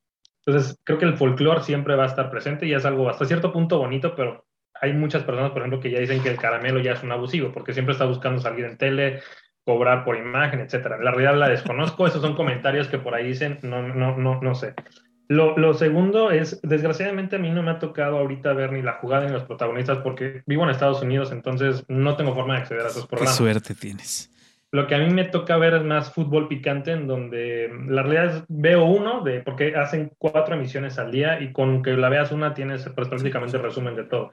Me parece un poco más interesante estar oyendo las discusiones que están teniendo. A veces sí me parece que son simplemente para echar relajo y ya, pero están enfocadas un poquito más a hablar a fútbol. ¿Qué sucede en México? Que es, no te pueden hablar tanto del partido o pasar la repetición, porque por cada vez que estén hablando, transmitiendo, viendo la imagen, tienen que estar pagando derechos. Entonces, ¿qué dicen? Pues no me voy a gastar todo el dinero que tengo para estar pagándote derechos sobre algo que ya te pagué derechos, porque ahorita la FIFA, de hecho, sacó un PDF como de 68 hojas en donde decía todo lo que no se puede hacer. Entonces, no se puede grabar dentro del estadio, no puedes hacer una reacción de los goles, no puedes usar el nombre, no puedes usar la paleta de colores, no puedes mencionarlo, no puedes usar absolutamente nada, ni tampoco grabarte tú en tu casa cómo reaccionaste al gol que Messi le hizo a cualquiera. Porque entonces, ya lo que necesito es que tú me controles al 100%. Eso es lo que sucede en la tele. Y tercer punto es, este es el primer mundial 100% de temas digitales. ¿A qué me refiero con esto? Es que todo se va, este es el mundial que es el partaguas para migrar todo a digital. ¿Por qué? Porque los influencers van a ser los que van a tener mayor relevancia sobre cualquier comentarista, narrador, etcétera. El que te cuenta chistes en YouTube o un Capi Pérez, un estandopero que sube su video semanal, va a ser el que va a ser el nuevo Eugenio Derbez o el nuevo Wiri Wiri, etcétera. Un influencer como por ejemplo Ibai Llanos, que es un influencer español, que él estuvo hasta en la presentación de Lionel Messi, ya estuvo también en algunas cosas con Piqué, va a ser el nuevo encargado de darte todas las noticias. Entonces, este es el parteaguas para que todo se mueva de manera digital. Hoy que estaba viendo el primer partido, que era Japón contra Croacia, me salía, bueno, más bien puse mucha atención cuando salió el marcador en la parte inferior de la pantalla, que generalmente sale cada 15, 20 minutos, y traía marcador y abajo decía fifaplus.com, que es la página de la FIFA con temas digitales. Lo que a mí me hizo pensar es muy probable que en 2, 3 mundiales, el mundial ya no se transmita por televisión, sino que la FIFA te cobre a ti como usuario para poder observar ese partido. Tipo Netflix. Exacto. Y tú elijas si quieres escuchar a un Emilio, si quieres escuchar a un Francisco, o si quieres escuchar a un Mauricio, y que de ahí él pueda como tal, tener como tal un ingreso. Entonces, cada vez se va más moviendo hacia ese lado, pero al mismo tiempo se empiezan a perder muchas cosas que desde mi punto de vista es cuando el fútbol ya se convierte en algo muy X. ¿A qué me refiero con esto? Es, por ejemplo, en historias que a veces son bien bonitas de los mundiales, de cómo se crean las tarjetas, de por qué el balón es en blanco y negro, del mundial que nunca se jugó, pero que Alemania dice que sí ganaron, de cómo se crean los mundiales, por qué Uruguay trae 4 estrellas en lugar de 2. Cosas muy bonitas que el fútbol también tiene, cada vez se van a ir perdiendo porque se está moviendo más hacia un tema de entretenimiento que hacia un tema deportivo. Oye, cuéntame eso, ¿por qué Uruguay tiene 4 estrellas y no 2? Uruguay tiene 4 estrellas en su escudo. Bueno, vamos a volver un poquito hacia atrás. Cada estrella que los países tienen en su escudo significa una copa ganada, un mundial ganado. Uh-huh. Uruguay ha ganado como tal únicamente 2 mundiales. El primer mundial se jugó en 1930, que se jugó como tal en Uruguay, y ellos lo ganaron. Y el segundo mundial que ganan es justamente el Maracanazo en 1950 en Brasil, que le ganan a Brasil. Sin embargo, ellos tendrían que tener solamente 2 estrellas. Lo que sucede es que ellos dicen que antes del mundial ellos ganaron el fútbol en las Olimpiadas. Entonces, como ellos ganaron antes en el fútbol, ellos son los primeros campeones del mundo y no tienen que tener 2 estrellas, sino que tienen que tener, por ejemplo, 4 estrellas en su escudo. Esa es la razón por la cual Uruguay trae esas 4 estrellas. Desde mi punto de vista, nada más tendría que tener 2. Sí es una lástima que antes no hubiera existido el mundial, pero pues si a eso nos remontamos, pues entonces México tendría que remontarse al juego de pelota y ver cuántas estrellas tener. Bueno, yo te voy a dar, no tenemos quizá estrellas, bueno, quizá los Juegos Olímpicos del 2012, los infantiles y todo eso, pero México tiene cifras interesantes que también los voy a compartir. El primer autogol de un mundial de fútbol, se los dejo, en 1930, fue hecho por un mexicano que también anotó el primer penal. O sea, el mismo jugador de nombre Manuel Rosas, que les decían el Chaquetas, y entonces decía, el primer autogol y el primer equipo en anotar un penal fue México, con este señor Manuel Rosas. ¿Y si fue penal o no? No había VAR. Pues de eso sí, déjame investigar. No, yo no había nacido, no, mi querido Paco. No. Porque siendo mexicano, ¿quién sabe? O sea, digo, y es nada más como un paréntesis muy, muy, muy, muy rápido. Cuando mi hijo entrenaba fútbol, nos tocó de repente jugar, bueno, varias veces con el equipo local, que es la filial de Chivas. Y entonces eran Chivas Jalapa, ¿no? Y nos tocaba verlos entrenar también. Y nos tocó en alguna ocasión al entrenador del equipo diciéndole a niños de 10 años cómo tirarse y hacer como que les habían pegado para que marcaran la falta o el penal, ¿no? Y entonces todos los niños se tiraban y hacían la pataleta y se volvían a parar. Y otra vez, a ver, tírate, ¿no? Y otra vez. Y entonces dije, wow, o sea, qué bonito entrenador, mexicana, ¿no? Qué bonito entrenador. Me quiero casar con él. No, o sea, tipo estúpido, ¿no? Oye, Mauricio, y a ver, cuéntame, ¿tú qué haces camisetas? Digo, no haces camisetas del mundial, pero... ¿O sí? ¿Hiciste algo para cantar? Bueno, no sé, te pregunto. Por ejemplo, Adidas ya lleva varios mundiales. Creo que ya lleva más de 8 años. Bueno, más de... No sé si 8 mundiales que maneja la firma Adidas, la selección mexicana. Tengo el dato que el contrato que le paga la selección es de 80 millones de dólares por el derecho de uso de la imagen de la selección mexicana. Y vende en Qatar, está calculado que haya vendido hasta en este momento 2.9 millones de camisetas, ¿no?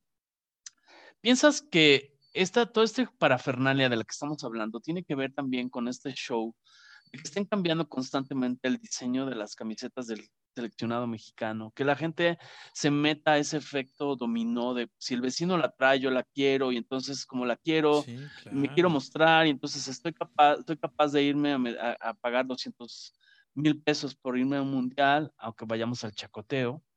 ¿Piensas que es todo un circuito perfectamente organizado? Una conspiración, diría Martín. Completamente.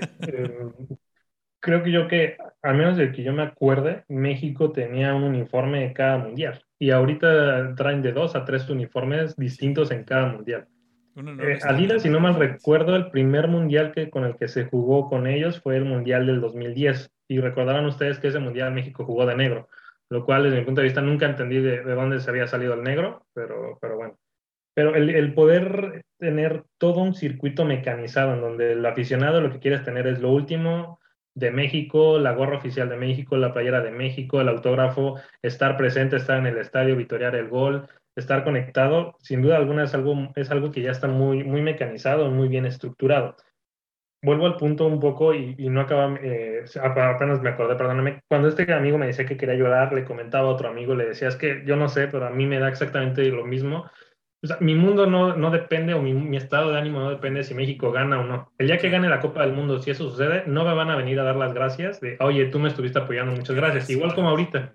Salieron, los eliminaron, y el único que hasta ahorita vi que dio las gracias fue el entrenador de Japón, que se paró enfrente de la afición, hizo la reverencia y les dijo las gracias. De ahí en fuera, nadie nunca da las gracias a la afición, absolutamente nada.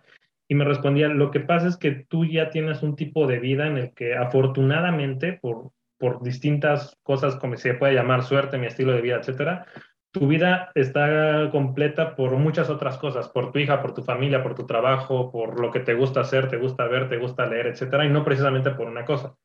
En algún momento mi mundo sí era 100% el fútbol, pero llega un momento en el que también yo me harto y ya no quiero estar ahí. Entonces, desde mi punto de vista, yo, a mí me da igual si me compro la nueva playera de México o no, si voy a Qatar o no, si veo a la selección ganar la Copa del Mundo o no, porque no tengo una remuneración, no económica, pero no va a venir Chicharito, me va a decir, oye, muchas gracias, aquí está mi autógrafo, vamos a irnos a cenar y cuéntame qué fue lo que sucedió.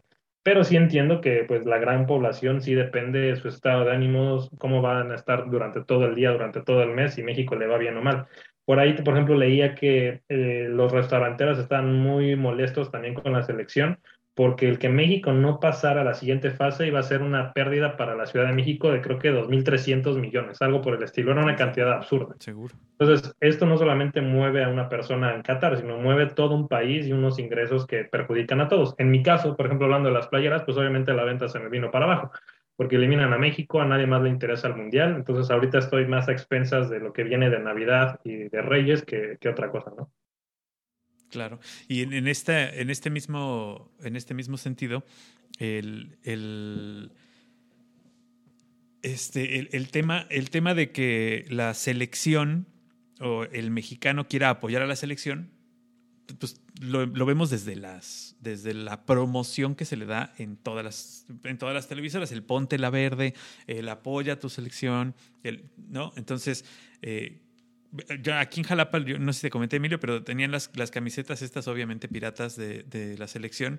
El día anterior al último partido de México, yo anduve caminando por el centro, estaban en $500 en una tienda, y en la tarde del día que jugaron, que también me tocó pasar por el mismo lugar, estaban ya en $250, ¿no?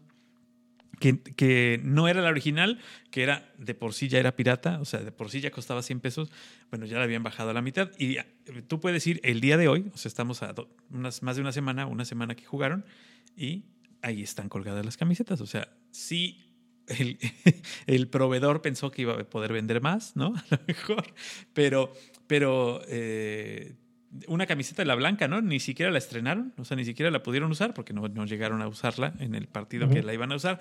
Pero es un negociazo. O sea, supongo que es un negociazo tan solo el hecho de ponérsela, ¿no? Porque además ellos son... escuché un comentario por ahí en algún programa de televisión, no de México, donde decían que era la única selección que tenía un outfit para antes de jugar. Que todas las selecciones llegaban pues vestidos normal, y la selección tenía un pants para bajarse del autobús, un traje para sentarse a cenar, una camisa para irse de paseo, un pan. O sea, todo eso está patrocinado, ¿no? Yo supongo que todo eso es parte del patrocinio. y por contrato se tiene que usar tal. Claro, claro, sí, sí, sí. Sí, es como el conductor de Fórmula 1 que en cuanto se quita el casco se tiene que poner la gorra del patrocinio, porque si no, pues le descuentan, ¿no? O sea, no le pagan lo mismo. Entonces, se tiene que poner el tag QR, ¿no? Una vez que se baja del coche. O sea, son cosas que tienen que hacer por parte del patrocinio. Pero lo que resaltaba este comentarista, era una chica, era que era la única selección que tiene eso. Yo no lo desconozco, no sé si tú sepas. Sí, la realidad es el resto de las selecciones también tienen un traje, tienen también un outfit para salir del autobús, para salir al campo, hacer el conocimiento del campo, reconocimiento. El salir a calentar en el campo tienen otro outfit, y cuando están cantando los himnos, hay algunos casos, en este no lo he notado, en donde tienen que salir con una chamarra de la selección. Sobre todo, por ejemplo, en el 2008 fue muy, muy sonado, y de hecho ahí sí yo caí en la mercadotecnia que me compré la de Portugal, porque me encantaba, ¿no? Pero todas, cada una de ellas tiene como tal este tema. Y al final del día, por ejemplo, no sé si ustedes recordarán, pero la FIFA estaba prohibiendo que los jugadores utilizaran una marca distinta de audífonos al bajar del autobús, que no fuera X marca. No me acuerdo si era Bose, no me acuerdo la verdad muy bien. Entonces todos tenían que utilizar la misma marca, si no, no podían bajarse del autobús escuchando música. Y ya es cuando yo me pregunto, ¿en realidad estamos viendo un tema de deporte o estás viendo un tema 100% de mercado? Por otra parte, igual digo, a lo mejor a ti no te gusta tanto el fútbol, Francisco, pero en todas las salidas que hace Neymar en el medio campo, cuando regresan al terreno del juego, Neymar siempre se frena en la mitad del campo se frena antes de entrar, se agacha y se abrocha los tachones, siempre, indudablemente. Okay. ¿Por qué lo hace? Porque para que la cámara lo enfoque, la cámara vea que trae unos zapatos Nike y que eso le pueda generar a su vez ingresos. Claro. Entonces, ya también cada uno de ellos, como tú bien haces la referencia en la Fórmula 1, tienen que seguir contratos, lineamientos, que ya desde mi punto de vista también se me hace ya excesivo y ya queda muy fuera del tema deportivo. Sí, son rituales alrededor de, ¿no? Y tiene que ver con temas de identidad, de arquetipos. Y ahorita que hablábamos... Pero cuando son rituales son aceptables, pero cuando tienen que ver con la mercadotecnia, Emilio, yo creo que ya no son rituales. O sea, ya, que la mercadotecnia ya son contratos, ¿no? Rituales, claro. Por ejemplo, es que todo implica un gasto. O sea, por eso Adidas, evidentemente, le deja caer $80 millones a la federación para que le deje maquilar todos los uniformes, porque eso representa vender 2.9 millones de camisetas de esta temporada. Y estaba viendo los precios, esa que costaba en la versión pirata que mencionas, Paco, $500 y luego bajó a 250. El nuevo jersey de la selección mexicana hay dos precios, uno, $1,799 en su versión aficionado y $2,699 en su versión jugador. Eso está interesante, okay. O sea, ya hay para todos los gustos. Pero además, el efecto que quisiera que descifráramos, a ver qué opinan, Paco, Mauricio. Vas antes de un mundial, ves que muchas veces en México es común en varias ciudades que la gente porte la camiseta de la selección argentina, la camiseta de Italia, la de Alemania, de muchos países que tienen simpatizantes. Algunos quizá porque tengan ascendencia española, traen los de la Furia Roja. Son fans de algún jugador. Exactamente. Pero, ¿qué pasa? La catarsis que se da en esa unión de México, porque mucha gente de todas las clases sociales, el día que juega la selección, no necesariamente estén en Qatar, todo mundo compra, pirata o no, pero es un efecto súper interesante. En las calles, claro. Es la manera de unirse sin importar partido político, sin importar... Es muy interesante ese fenómeno. ¿Tú cómo lo ves, Mauricio? Vuelvo un poco con lo que platicaba yo de la frase de la FIFA, que el fútbol es para todos. Para mí el fútbol es un tema de magia, porque une desde el más rico hasta el más pobre, del que le gusta, no le gusta, el que lo practica, no lo practica, el que lo juega, no lo juega. Y creo que es algo bonito estar unidos por algo en común, que si nos ponemos a pensar, pues es algo muy ilógico el ver a 22 personas detrás de un balón y que lo metan simplemente en un arco.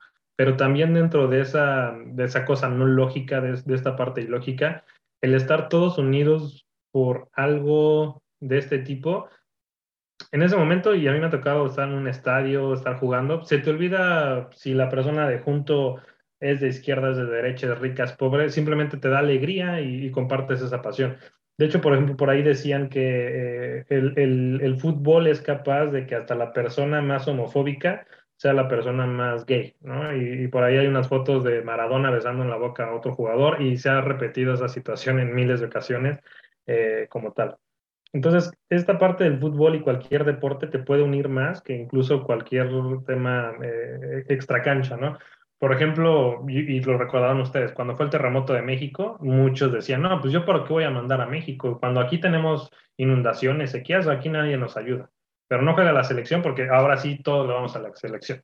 Cuando es un tema de que el país le tiene que ir mejor, pues yo voy por Obrador, pues no, yo voy mejor por no sé, por Ebrard, yo voy por Claudia Sheinbaum, yo voy por quien sea, pero no hay tanta como tal una unión.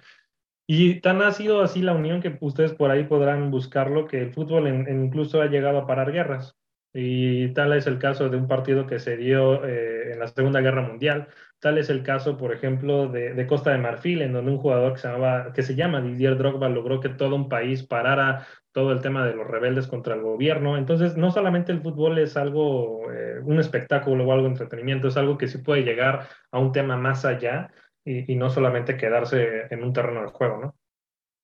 Sí, ya lo dijo Juan Carlos Zavara, ¿no? El mundo unido por un balón, decía la canción de México 86. Exacto, México 86, te la aprendiste bien, Paco. El chileno que hizo la canción de México 86, el escritor.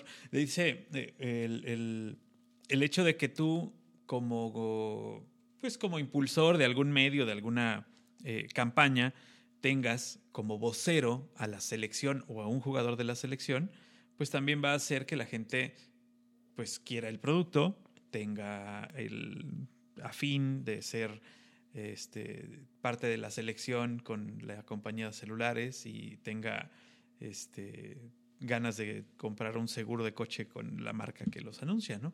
O sea, hay cosas que tiene que ver con como le decíamos, te escogieron para estar en la selección no solo por cómo juegas el fútbol, sino porque vendes, sino porque tienes la novia que todo el mundo conoce, sino porque pues, finalmente alguien pagó tu boleto o te ayudaron a entrar. Pero sí sigue siendo, no sé si eso pasa en otros países, porque eso sí lo desconozco, por ejemplo, que cuando va a jugar la selección, a lo mejor en Portugal todos también se ponen la camiseta de Portugal, no lo sé, no conozco el fenómeno. En España la gente se pone la camiseta de España, no lo sé. Lo que poco que podemos ver pues es cuando están en los estadios y se ve que sí, ¿no? Pero no sé si en las calles también sea común. Digo, aquí en México vemos incluso a personajes como funcionarios públicos, ¿no? Portando la verde para apoyar a la selección y poner estas pantallas gigantes en las plazas públicas para que el pueblo apoye a la selección. O sea, digo, la verdad es que a mí se me hace lo más irrelevante que juego, que no juegue la selección, pero a mí en lo personal, porque no me gusta el fútbol, pero soy del 20% de los que no les gusta el fútbol, porque 8 de cada 10 mexicanos ven el fútbol. Pues mira, así como unos datos que aquí tengo a la mano es, en este mundial únicamente, playeras más vendidas como tal fue España, que fueron 2.1 millones. Después Argentina, que más o menos calcularon en 1.8. Francia, que son 1.7. México, que calcularon en 1.6. Y quinto lugar, Inglaterra. Entonces, esos son los países que más reportaron, que esta nota es todavía es de septiembre, todavía ni se acercaron. Pero seguramente esos lugares se mantuvieron porque esa es la estadística todavía a varios meses. Y la verdad es que las camisetas, las que nombraste son camisetas muy bonitas. O sea, sí, y también los aficionados son 100% aficionados de... Claro. Pero país... Por eso se me hace raro que no esté Brasil, por ejemplo, ¿no? Justamente ahí iba. O sea, para mí me hace raro que Brasil no esté... Ajá. Aunque aquí hay como dos temas. Aquí yo tengo varias personas conocidas de Brasil y hay como dos vertientes. La primera es, no le tienen confianza a la selección. Después del 7-0 que le metió a Alemania, no le tengo confianza a mi selección, no creo que vaya a ganar. Pero por otra parte, y ahorita me tocaba verlo, ellos dijeron tal cual, así explícitamente es, ve si Brasil juega ese día, ¿a qué hora? Porque ese día no vamos a trabajar, ese día se va a ver el partido. Sí, se suspende. Entonces ellos sí son de yo cierro cortinas y hasta ahí me quedo, pero tienen este tema que es contrario, ¿no? De no creo en la selección, pero sí me siento a verlo. Sí, o sea, sigo enojado contigo, pero bueno, te voy a ver qué pasa, ¿no? Exacto. O sea, como novia enojada. Exacto. Tienes apagado tu micro, creo. Ah, no, ahí está. No, ahí está. Sí hemos adoptado muchas costumbres de... Antes en México no se veían los estadios. Yo, algún tiempo sí fui aficionado al fútbol y no veía ese tipo de costumbres. Y creo que al momento de televisar partidos, desde que Hugo Sánchez se fue a España con el Real Madrid y el Atlético, que empezamos a recibir esa costumbre del aficionado español, de los cánticos en las gradas, que es impresionante.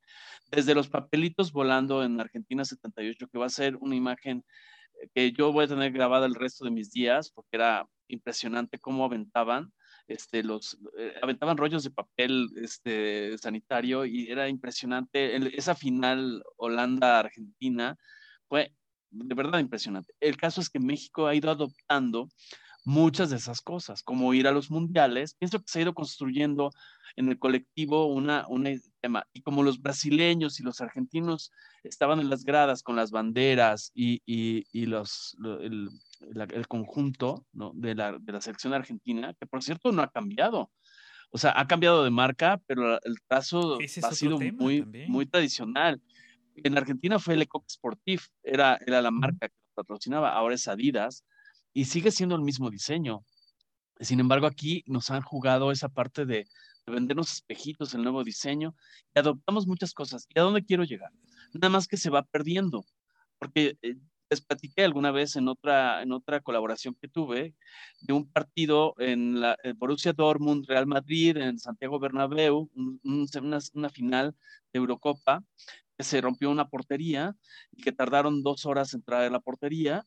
Yo estaba en el estadio y se tardaron 2 horas y la gente seguía tomando y tomando, pero jamás hubo agresión, jamás hubo mentadas de madre, jamás hubo ay del agua, jamás hubo una que me ves, güey, y tú qué, ¿no? Un tema como muy controlado. ¿Qué pasa en México? Adoptamos muchas cosas, pero también se nos va de las manos, como es el grito famoso de puto. O sea, por más que te dicen, te van a sancionar, sí, te llaman la atención, y lo siguen haciendo. Entonces, es esa indisciplina generalizada. No digo que sean todos, pero sí, en gran medida, hacen desmanes. ¿Qué piensas? O sea, se ha ido torciendo toda esta copia de lo que hacen en otros países más futboleros que nosotros. ¿Qué piensas, Mauricio? Sin duda alguna hemos copiado muchas cosas y no precisamente a veces cosas buenas. Yo platicaba con mi esposa y me decía si yo llevaría a mi hija que tiene 5 años a un estadio. Y le dije, aquí en Estados Unidos sí. Y aquí en Estados Unidos ya la llevé yo 2 veces y no tuve mayor problema. En México, así jugar a Pumas contra Tecos, no la llevaría, pero ni de broma. Desgraciadamente a esto voy a que no hemos adoptado al 100% las cosas buenas, y México pues simplemente nos podemos regresar un poquito hace año y medio, 2 años, en donde en Atlas y Querétaro la situación que se suscitó en el Corregidora. Ahora bien, creo yo que el espectáculo al final del día hay gente que lo lleva más allá de simplemente un juego, y vuelvo al punto de que son personas que probablemente pues no tengan una vida tan afortunada o tengan muchas cosas que puedan estar con ellos. Hay muchas cosas que sí son muy bonitas, yendo a un estadio, compartiendo, etcétera, pero hay otras tantas que no. Recordaremos también el tema de los hooligans de Inglaterra que hicieron destrozos y desmanes. Por ahí ahorita los cánticos que estaban haciendo México contra Argentina, de que las Malvinas hablan inglés. Uh-huh, sí. Y no solamente se quedó ahí, sino también ya se llevó un tema de redes sociales en donde hasta Canelo salió ahí a decir que le iba a partir todo a Messi. Ahora, regresando al tema del grito, a mí me parece un poco ilógico que la FIFA esté prohibiendo un grito de puto cuando estés haciendo el mundial en un país en donde no hay derechos para ese tipo de comunidad, para ese grupo de la comunidad, que no hay derechos tampoco para las mujeres. Y entonces yo me quedo como que me estás dando por un lado diciendo, oye, hay que evolucionar, pero por otro lado, sí, vamos a evolucionar, pero si hay dinero no hay problema. ¿Por qué digo que si hay dinero no hay problema? Porque al final del día hicieron el mundial en Qatar, que tiene todo este tipo de cosas, y no te preocupes, pagan una multa y hasta ahí queda absolutamente todo. Entonces creo que este tema va también, pues volvemos al punto, que si hay dinero no pasa absolutamente nada. Ahora, la sorpresa que tiene la federación, o más bien la Liga Mexicana para el próximo año, es que nadie va a poder entrar a un estadio si no tiene una acreditación. Esta acreditación la va a hacer una empresa que tiene su sede aquí en San Francisco, en donde te van a pedir tu foto, tus datos, etcétera. Tienes esa acreditación, puedes entrar al estadio. ¿Para qué? Para que la persona que grite, que haga algún desmán, no pueda como tal entrar al estadio. Claro. Sepan quién es. Por un lado dices, ok, está bien, porque hay mucha agresividad en muchas personas que no tendrían que estar en el estadio, Pero por otro lado digo, ok, entonces tú me tienes que decir qué hago, qué digo, cómo me comporto, etcétera, pero tú como liga vas a poder hacer lo que quieras. ¿A qué me refiero con esto? Es que muy probablemente la liga mexicana se va a unir con la liga estadounidense, que el fútbol mexicano sigue siendo una porquería y lo va a seguir haciendo, que va a seguir los temas de corrupción, que va a seguir N cantidad de cosas que desde mi punto de vista, si se arreglara eso, se pueden arreglar otro tipo de situaciones extracancha. Claro, y que dijeras tú, se está juntando con una federación o con un organizador de eventos deportivos que es el más adecuado y que tiene las mejores reglas, pero pues no, digo, sabemos de la corrupción en la NFL, en la NBA, o sea, como bien lo dices, con dinero se arregla todo. Así de sencillo, o sea, con dinero han apagado todos los fuegos que se prenden en redes sociales, con dinero han apagado todos los fuegos que se prenden en sectores de salud con los jugadores de fútbol americano, por ejemplo, ¿no? O sea, ese tipo de... O sea, y ahora México, que ya trae, bueno, pero incrustadísima la cuestión de la corrupción, se va a juntar con ellos para aprender a hacer las cosas mejor, pues va a estar medio cabrón, ¿no? O sea, la verdad. Sí, sí, sí. Exacto. Y la verdad es como cuando meten a la cárcel a alguien que se robó un pan y pues adentro de la cárcel aprende a abrir coches, ¿no? O sea, ahí está. Ese va a ser el mismo tema. Va a salir mejor preparado para seguir haciendo maldades. Desde mi punto de vista, qué bueno que haya la acreditación, pero lo único que van a lograr es que haya más enojo de las personas, porque entonces ahora en lugar de que me acredite voy a buscar la forma de hacerme pasar por alguien más, voy a entrar. Entonces... estás metiendo otro tipo de problemas que creo que van más allá del verdadero problema que pudiera llegar a solucionar utilizando el fútbol en México. Sí, totalmente creo que es varias generaciones atrás, ¿no? Tenía que eso desde casa, el saber que no tienes que aventar nada y que no tienes que gritar y que pasarla bien no implica estar mentándole la madre al otro. Ni borracho tampoco. Eso es un tema antropológico, como lo diría Juan Villoro, ¿no? Pero quisiera, ¿qué otro ángulo quisieras plantear, Mauricio, que no hayamos abordado? Villamelón y Paco, digo, no sé, que no lo estoy subiendo, yo me estoy asumiendo como Villamelón, pero Paco, no sé, Mauricio, ¿qué opinas? No, para nada, la verdad es que una charla muy amena. Yo nada más cerraría con dos puntos. El primero es, hay muchas historias bonitas alrededor y en torno al fútbol.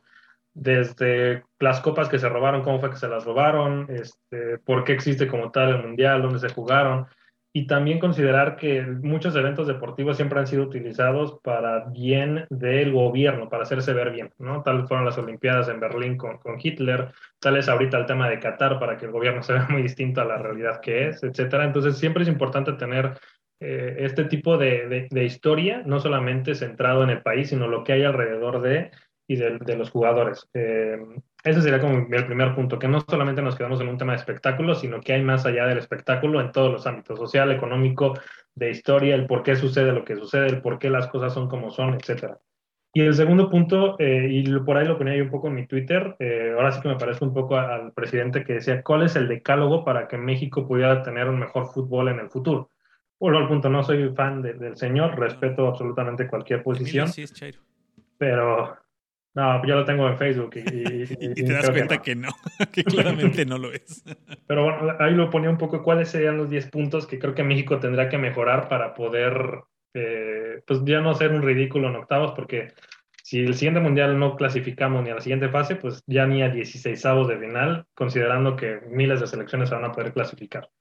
El primer punto que yo considero es que se regrese el ascenso y descenso, y que sobre todo tengamos torneos largos. Esto de tener una liguilla de 12 equipos, de que el que se va a descenso paga $2 millones y no pasa nada, creo que podría, es más, nos está afectando más que beneficiar. Si tuviéramos un torneo largo con ascenso, descenso, si te fuiste para abajo, y el que está abajo puede ascender, creo que sería muy bueno. Ejemplo, Atlante, que ganó ahorita la segunda división, pues ahí se va a quedar, porque como no tiene una acreditación y no hay ascenso, descenso, pues su trofeo es simplemente de chocolate. El segundo punto es que últimamente, bueno, se ha tenido una cantidad de extranjeros muy grande en el fútbol mexicano. Yo soy el primero que está a favor de respetar siempre a los extranjeros. ¿Por qué? Porque hoy me toca vivir en un país que es ajeno al mío y me ha tocado que el 90% de las cosas me la den con los brazos abiertos.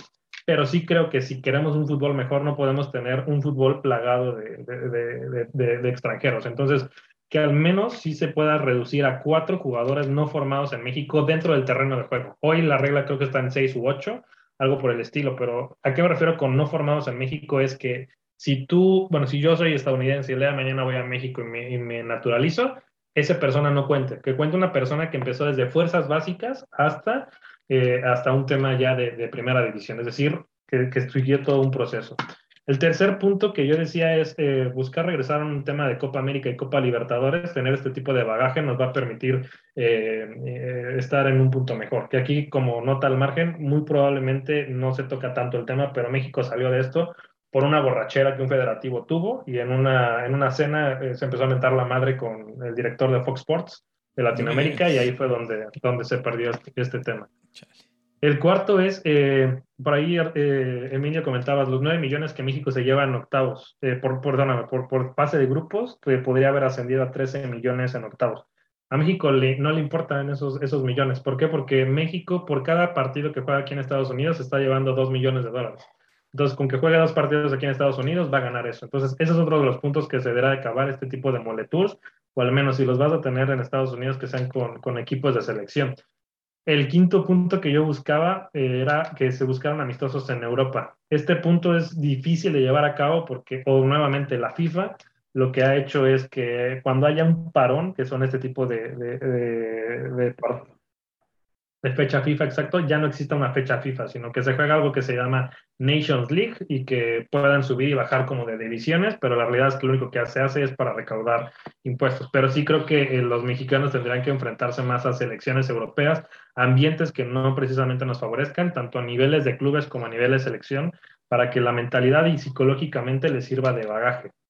El sexto punto, y esto nos va a llevar al primer punto, como hablamos en la conversación, es el desarrollo de talento y capacitación en canteras, en entrenadores, en jugadores, en utileros, en psicólogos, en nutriólogos, y también de educación, para que el jugador no se deslumbre cuando reciba su primer cheque, sino tenga un bagaje un poquito más amplio. El séptimo punto que yo ponía es que también uno de los mayores males que México tiene es que pide millones de dólares por jugadores que la realidad es que no los vale. ¿Qué sucede? Que cuando llega un equipo europeo de media a tabla, dice cuánto cuesta tu jugador y le sale que cuesta $20 millones, pues con esos $20 millones o de euros puede conseguir a 5 o 7 argentinos y llena como tal el equipo. Entonces, en el momento en el que México deje salir a los jugadores por un menor precio, vamos a estar un poquito mejor. El octavo es que se mantenga un plan de desarrollo de selecciones menores y que no se cambie cada año. Tú ya lo mencionabas, Emilio. Cuando México ganó la Sub-17, pues muchos de esos jugadores hoy están jugando aquí en Estados Unidos, y por ahí, Francisco, tú decías, si al jugador le pagaran por lo que hace, sería mejor, y eso sí existe, se llama la talacha, ¿no? Así le decimos nosotros en el mundo. Entonces muchos de ellos acabaron aquí en la talacha, pero no siguieron una carrera que probablemente podrían haber seguido de mejor forma. El número 9 es que los mismos entrenadores pudieran tener un bagaje con otros entrenadores para conocer distintos tipos de juego, que no solamente se vea en el campo. Es decir, pues a mí me sirve mucho ver el fútbol, pero si yo tengo una conversación con el entrenador, entiendo el porqué. Y ayer lo platicaba un poco Lavolpe, que decía, yo siempre he jugado con 3 defensas, pero ¿por qué? Porque platiqué con Bilardo, él me explicó en el 86 cómo es que esa Argentina jugó, por qué jugó con 3 defensas, no con 4, cómo desarmar distintas estrategias, distintas tácticas, y creo que eso es algo que hace falta mucho en el fútbol mexicano, que por ahí dicen, es que es de la escuela lavolpista, de la escuela de Manuel Lapuente, etcétera, pero no precisamente necesitas quedarte en una forma, sino conocer por qué los demás fueron exitosos atrás de. Y la décima es que los dueños, qué bueno que hagan sus millones, pero deberán de dejar un poco el negocio a alguien que pueda llevarlo a cabo. ¿A qué me refiero con esto? Es que tanto los federativos, todos los directivos están involucrados en la selección porque de ahí vienen como tal sus ingresos. El día en el que a lo mejor puedan tercerizar eso a un tercero, que sí sepa cómo llevar toda una estructura y que los millones le sigan llegando, que ese tercero sí sepa de fútbol, sepa de estructura, sepa de seguimiento, de planes, de ejecución, de que no solamente el entrenador tenga que viajar a no sé dónde para dar a conocer la camiseta, tal vez ese ya pueda mejorar. Es una utopía este decálogo que les acabo de decir, no creo que vaya a suceder, pero esa sería, desde mi punto de vista, una forma de que el fútbol mexicano pudiera mejorar. Claro. Sí. Yo creo que aquí vamos a hacer lo mismo en cuanto a las nóminas, eso que dices, en lugar de pagarle a Paco la millonada de dólares, claro, para el 2023, vamos a traer a 10 argentinos. Exacto. 10 argentinos que digan pendejadas aquí y ya, entonces yo no tengo por qué estar aquí. ¿Estás de acuerdo? Con ese nominón, ¿viste? Lo viste, ¿viste? No, o sea, okay, hay semanas que Algoritmo no saca los 9 millones de dólares. Pero está muy interesante eso que dices. Deberías de postularte para directivo de la FIFA, mi querido Mauricio. No, yo creo que me no dudaría con una duda. ¿Eh? Yo creo que no dudaría ni un día. Te correría. Se armaría la melé. Sería el fútbol, ¿no? Sí. Entonces, son esas frases que aquí anoté, que tenemos muy, muy adaptadas a nuestra vida, como es, nos metieron un gol o se metió un autogol, la pelota está de tu cancha o está en tu cancha, se armó la melé, me sacaron la tarjeta roja. No sé, ¿ustedes recuerdan alguna frasecilla? Una frase buena es la de bajaste bien ese balón, ¿no? O sea, cuando te preguntan algo, balón, bien bajado ese balón, ¿no? Cuando te sacas de un problema así de, aquí está, ¿no? Exacto, me agarraste fuera de lugar, me agarraron fuera de lugar. Mauricio, ¿te sabes alguna frasecilla? Pues la de ponte la camiseta, que es muy sonada en las empresas, ¿no? Claro, sí. Exacto, viene del fútbol, del deporte en general, ¿no? Sí, okay. la de ponte la del Puebla también para la corrupción, ¿no? Para que te moches, ¿no? Cuando te dicen ponte la del Puebla, ¿no? Claro, es correcto. Sí, y muchas de las cosas que hemos adoptado y que se ven ya como normales, ¿no? En la vida cotidiana, pero que en realidad vienen del fútbol. Uh-huh. Exacto. Oye, Mauricio, me dejaste con una duda. Ahorita que hablabas, antes no te quise interrumpir, pero el tema de apareció la Copa Jules Rimet, la fundieron, la vendieron. Sí, la Copa se la robaron en 2 ocasiones. La Copa se llama, bueno, ha habido en la historia 2 Copas del Mundo, 2 trofeos. El primero se llamó Jules Rimet y este fue porque el presidente de la FIFA en ese momento así se llamaba y era francés. Y él fue el que como tal hizo el diseño. Y la segunda copa que ha existido es la que hoy conocemos. Esta copa, si no me recuerdo, creo que le queda 4 o 5 mundiales porque ya no va a tener espacio en la parte de abajo para poder inscribir cuáles son los ganadores. Entonces, seguramente en 4 o 5 mundiales tendremos un nuevo trofeo. Lo que sucede es lo siguiente. Cuando empieza la Segunda Guerra Mundial, Hitler lo que quería era justamente esta Copa del Mundo. ¿Por qué? Porque a Alemania le habían prometido el Mundial del 38 que se llevó a cabo en Francia. Entonces, por ahí, no me acuerdo el nombre de la persona, pero él la escondió en una caja de zapatos y gracias a eso Hitler nunca pudo hacerse con el trofeo. Cuando se reanudan todas las actividades, que fue en Brasil 1950, pues el trofeo sigue como tal intacto, no hay mayor problema. Y ya se había estipulado que quien ganara la Copa en 3 ocasiones la podía llevar como tal a su casa. Sin embargo, después llegó el Mundial de Inglaterra y cuando llega el Mundial de Inglaterra se llevan la Copa para exhibirla y ahí es cuando se la roban. Entonces, en este Mundial de Inglaterra la Copa se pierde y se hace una campaña en medios y en periódicos pidiendo como tal ayuda. Y esta Copa la encuentra un perro que la habían enterrado como tal detrás de un árbol. Entonces, prácticamente el perro fue al árbol a hacer sus necesidades, le llamó la atención, desenterró y ahí se encontró la Copa. Esa es la primera vez que la roban. Entonces, gracias a este perro encuentran la Copa y de hecho al perro lo condonoran, le dan todos los honores y gracias a él se recupera la Copa. Y después México 1970, Brasil logra su tercer campeonato, que lo logra nuevamente con Pelé, y a Brasil le dan como tal la Copa. Entonces Brasil se queda como tal con la Copa, se la llevan a su museo, y si no mal recuerdo, en 1983 entran al museo, se llevan la Copa, y esa Copa la funden completamente. Entonces ya no existe como tal esa Copa. La Copa era en su gran mayoría de oro, y es por eso que pues estos ladrones deciden fundirla y hacer cuánta cosa pudieran con la Copa. Entonces, pues esas son algunas de las historias que te digo que son bonitas de saber del fútbol y que a veces no conocemos, y no precisamente involucra fútbol, sino que Hitler quería la Copa, el cómo es que esta Copa unió a estas personas, etcétera, ¿no? Claro, por eso quisimos hablar de esto, aunque yo soy villamelón, quise hablar de esto porque creo que el tema es importante socialmente hablando y muchos fenómenos que se dan en la gente, ¿no? Paco, ¿querías comentar algo? No, sí, que me queda claro que los que se robaron la Copa en ese año, pues no eran fans del fútbol, eran fans del oro nada más, ¿no? Porque un fan jamás hubiera fundido una copa de fútbol, por más que le esté quemando las manos por dinero, o sea, era más bien...